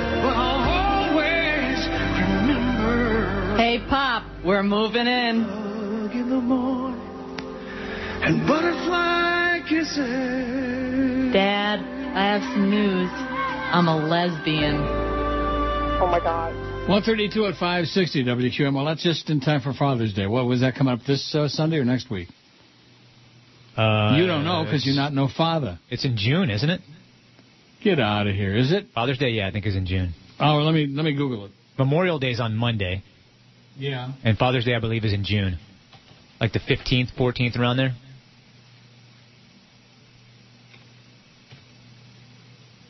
Okay, I'm, I'm googling it. Father's Day, 2009, June 21st. Boy, it's a it's a month away, a month and three days. Told you. Anyway, uh, Father's Day, I got to play that every year. Butterfly Kisses. Used to get a lot of requests for that back in the day when we had an audience. We'll see this Thursday morning when that new uh, beep beep beep thing comes out, whether we got an audience or not. Now let me ask again: Is this going to look the same as the ones before, as the other ratings, or? Well, the information delivered is the same, so I'd imagine it looks the same, but I'm just guessing. In other words, you know what I know. Right. And if you knew Susie like I knew Susie. Tony says, typical of a company that wants to keep people down that are smarter than the bosses. From listening to George do the shows when you were on vacation, he came across as a very intelligent person. He must have been a threat to management's ego and jobs. His ability to discuss the Bible from his experience on the inside of the church were invaluable to show the flaws of religion. The best way to keep your position in life is by keeping smart people under your thumb. Some societies do that by depriving people of an education. Look at how all those male-dominant countries have denied education to their women. Keep them in the dark and feed them Schmidt. Kind of like Flea is today in the dark and no AC. Yeah. In the broom closet. As with the Lone Ranger, he needs a sidekick, and that was George. George was a great sidekick and will be sorely missed. I wish George the best in life and know that he'll land on his feet as he was a talent. Please continue as the Lone Ranger in this market that tells the truth and backs it up with facts. the Lone Ranger. Yeah, when was the last time you heard a Lone Ranger reference? Oh, a long time ago. Yeah. Last time Tonto stopped by for a wampum. What next? I've been a loyal listener. Will continue to listen every day until the Lone Ranger rides into the sunset. Boy, he's Lone Ranger intensive, this Tony. Yeah. Don't let the grave robbers drive you out of the business. Thanks for all the joy you bring into people's lives on a daily basis. In closing, Joe Bell sucks with several exclamation points, says Tony. Wow. Diego Decal sends me a copy of a letter he sent to Mr. Bell. He says it doesn't take a rocket scientist to understand the value of a superb radio host has to offer in attracting and maintaining listeners. It takes more than a good voice or talking about the same material everybody else is broadcasting. It takes humor, spontaneity, cleverness, continuous innovation, and having a sixth sense. Neil is a king in all his right, but amazingly so, George made it better. He laid quietly in the background, but everything was under full control. He jolted the monologue with his sharp comments and wise contributions. Both he and Neil made a great team, one that always promised the best there is to offer. As a manager, anyone can take the scalpel to dissect figures and faces to work the numbers, but where you're mistaken in being a fool, there are places you can cut and others that make you inadequate for your job. Sincerely, Diego Decal. What kind of a name is that, Diego Decal? Mm-hmm. Besides fake. Mike says, Neil, I sent the following email to Joe Bell. I'm serious, I'm gone. The only thing I don't understand is why you keep Norma. Mike is gone. I've listened to Neil for almost 30 years from a lot of different stations. You took away the funny bits, the farts, etc., the sounds, like they play in kids' cartoons, the food, and now George. I will not listen to your station again. I will miss Neil, but it's not really the Neil Rogers show anymore anyhow. Please put up a billboard on I-95 if you ever come to your senses or decide to make money again. Otherwise, I will never know. Goodbye. So long, Neil, Mike. Mike Fagan. Bye, Mike. Just like, uh, what's her name last week? What was her name? I don't remember. Tracy? Yeah, Tracy. Tracy apologized today. She said, "Oh, I'm sorry. I was like, uh, you know." And maybe maybe Mike the same thing. Although I doubt it. I think Mike is gone. The fake Phil and Pompano says, "Just listening obliquely to the show, I can't discern any difference between Flea on your show or George.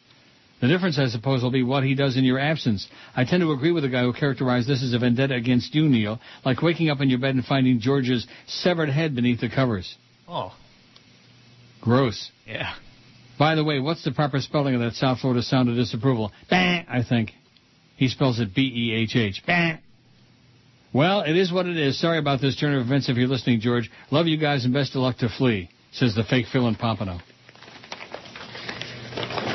Dow's up 176 points. Wow. You got any money in the stock market? I bought some Citibank at a buck forty. And what is it now? It's like three something. Three cents? Oh, three dollars? It's a good selling opportunity, I think. Oh, wait, wait till Maria B chimes in. We haven't heard from her yet today. Maybe Maria will give you a heads up and heads down. New York City has its first swine flu death. That when you have something like lung disease or diabetes, your your immune system can't handle flu the way a healthy person can. So is it is it typical of the flu to get that sick that quickly? You know what? Sometimes it is typical of the flu to get that sick that quickly. I was just talking to a flu expert a little while ago, and he said if someone has an underlying condition, they I was just thinking to myself, she is so Jewish, and her name is Elizabeth Cohen. She's the senior medical correspondent for CNN. Mm-hmm. I guess I was right, huh? Yep. She is so New York Jewish, Elizabeth Cohen. Oi! That's what I was thinking. Neil, how are you feeling today? You sound a little under the weather. This was on Friday. You should think about phoning it in next week.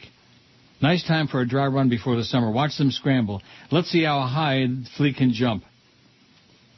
Probably would end up right on Joe Bell's fat ass, it says. Do you understand? I had one in my mouth once. Little GTO. The 65 Pontiac GTO. It's the swingingest car. 1965. The year of the quick wide track. There's a little GTO in every new GT37, and you don't have to be over 30 to afford it. That's pure Pontiac. Pontiac GTO for 1967. Isn't it time you decided to ride the wide track winning streak? Want to see something really exciting?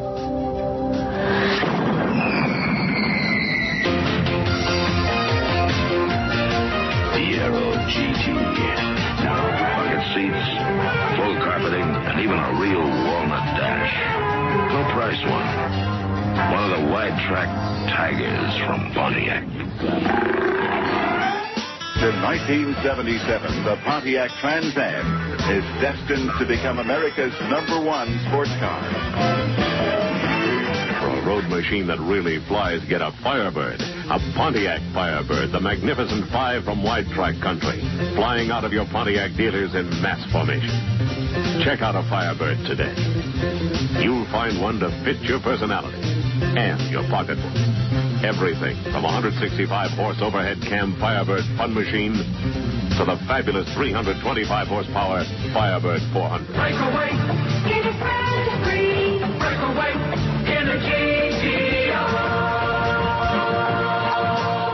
1971 Le Mans T37. When Pontiac builds a low-priced hardtop, it doesn't look low-priced.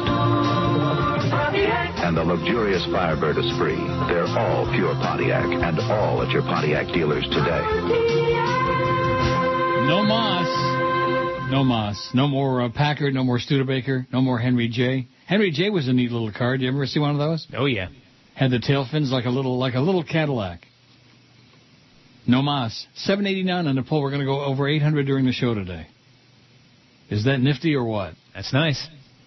If I were offered an all-expense paid vacation to some U.S. spot I've never visited before, I'd want to visit blank. Hawaii, 229.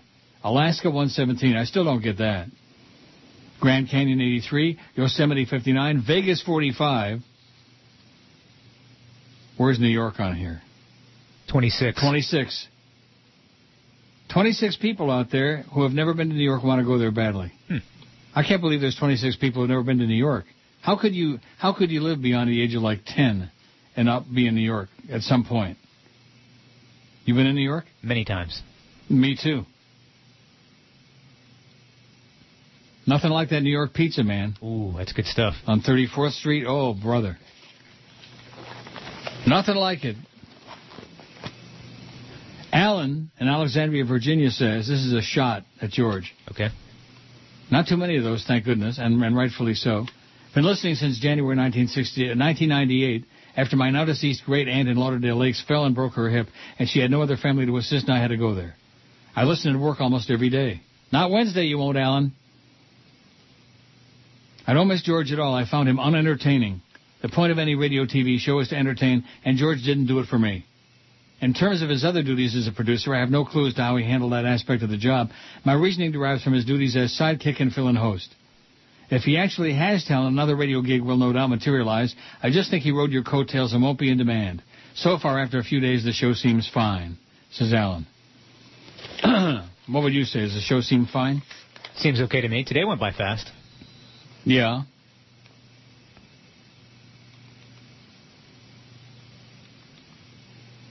Did it go by fast? Yeah, it seemed like a pretty quick day. Roger Arige in Sunrise says the conspiracy theorist would say the real reason George was canned was because they, corporate ass clowns at QM, are really trying to get rid of you.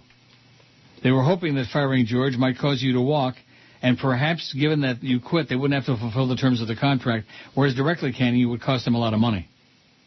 Otherwise, I just don't get it. What has ever George ever done but worked hard to make this show work? Surely his salary was not an issue, or is it just personal? Surely his salary was the issue, so they claim. Oh, yeah. Money, honey. Anyway, since that ploy didn't work, watch your back. They'll probably try to fire you for some violation so they don't have to pay you. And finally, I want to say I've listened to QM for about 10 years now. I've never been so disgusted as with this treatment and abandonment of one of the truly good guys around. Fuck all. Oh. Oh, it's a good thing I got that. Can Yeah, you believe because, I did that? Because you know what? I don't think uh, I have a dump button in here. Oh, I do. Good. I hit it twice. Yeah. F all the management of QAM. I read it. I heard I it. Can't, I can't believe I did that. And, then, and you don't have a dump button there? If there's one in here, I don't know where it's at. Well, you heard it online anyway. Yeah. See, that's one of the great benefits of listening online. Little bonus. Wow. I can't believe I did that. Can you? no. Must have sure you must have almost fallen off that chair. I did. I was trying to look for a dump button. I'm like, oh, we're on, we're on our own now. wow. Well, I'm sure hoping this one works. We'll How are we find out. know? We'll find out if it didn't. Trust me. Oh, I'm sure of that. Sean says, can't believe Joe Bell just sent the email about how great you and Flea sound. That's completely unprofessional and insensitive. This was, this was toward the end of the show on Friday. On top of him getting into a toxic correspondence with a college kid, is it possible he's melting down a bit? Could be on his, could be he be on his way out? A toxic correspondence. How do you like that? Hmm. Think he's starting to crumble. Ho- hope so. That way, m- maybe we can schedule some ads on your station. Well, first you'd have to lose that tired sports parody product that you run the rest of the day. That moron got rid of the only other original talent on QM that might lure in more advertisers. Now advertising agencies who want to advertise to the sports crowd can bid all the sports stations against each other. Way to go, Joe, says Sean. Sean don't sound too happy. No. I think he would say the F word too if he had the chance. So what's the deal? Did we find out from anybody? If they listened in the building, we'd know. Uh, well, I just got a, a, uh text from my wife, and she said that went out on the air. No. How is that possible? I hit the dump button three times. I don't know. It was Oh. fleeting, though. It was a fleeting one. It was what? Fleeting. Yeah, I didn't. I didn't add the last two letters. I don't think. How how's that possible? I went on the air when I hit the dump. Don't tell me this dump button doesn't work now. It is a good possibility that it does not. I need to find out because that is a major problem. No kidding. You have to be kidding me. Your wife said that that went on the air. Yep, she just texted me. I hit that dump button as hard as anybody could hit three times. It was just weird. to make triple sure. Because when you hit it, I hear I heard something like vibrating in my headphones. Well, what does that mean? I don't know. I assumed that that meant it was working. You what? I assumed that because it was making a noise in my headphones that the dump actually worked, but apparently it did not.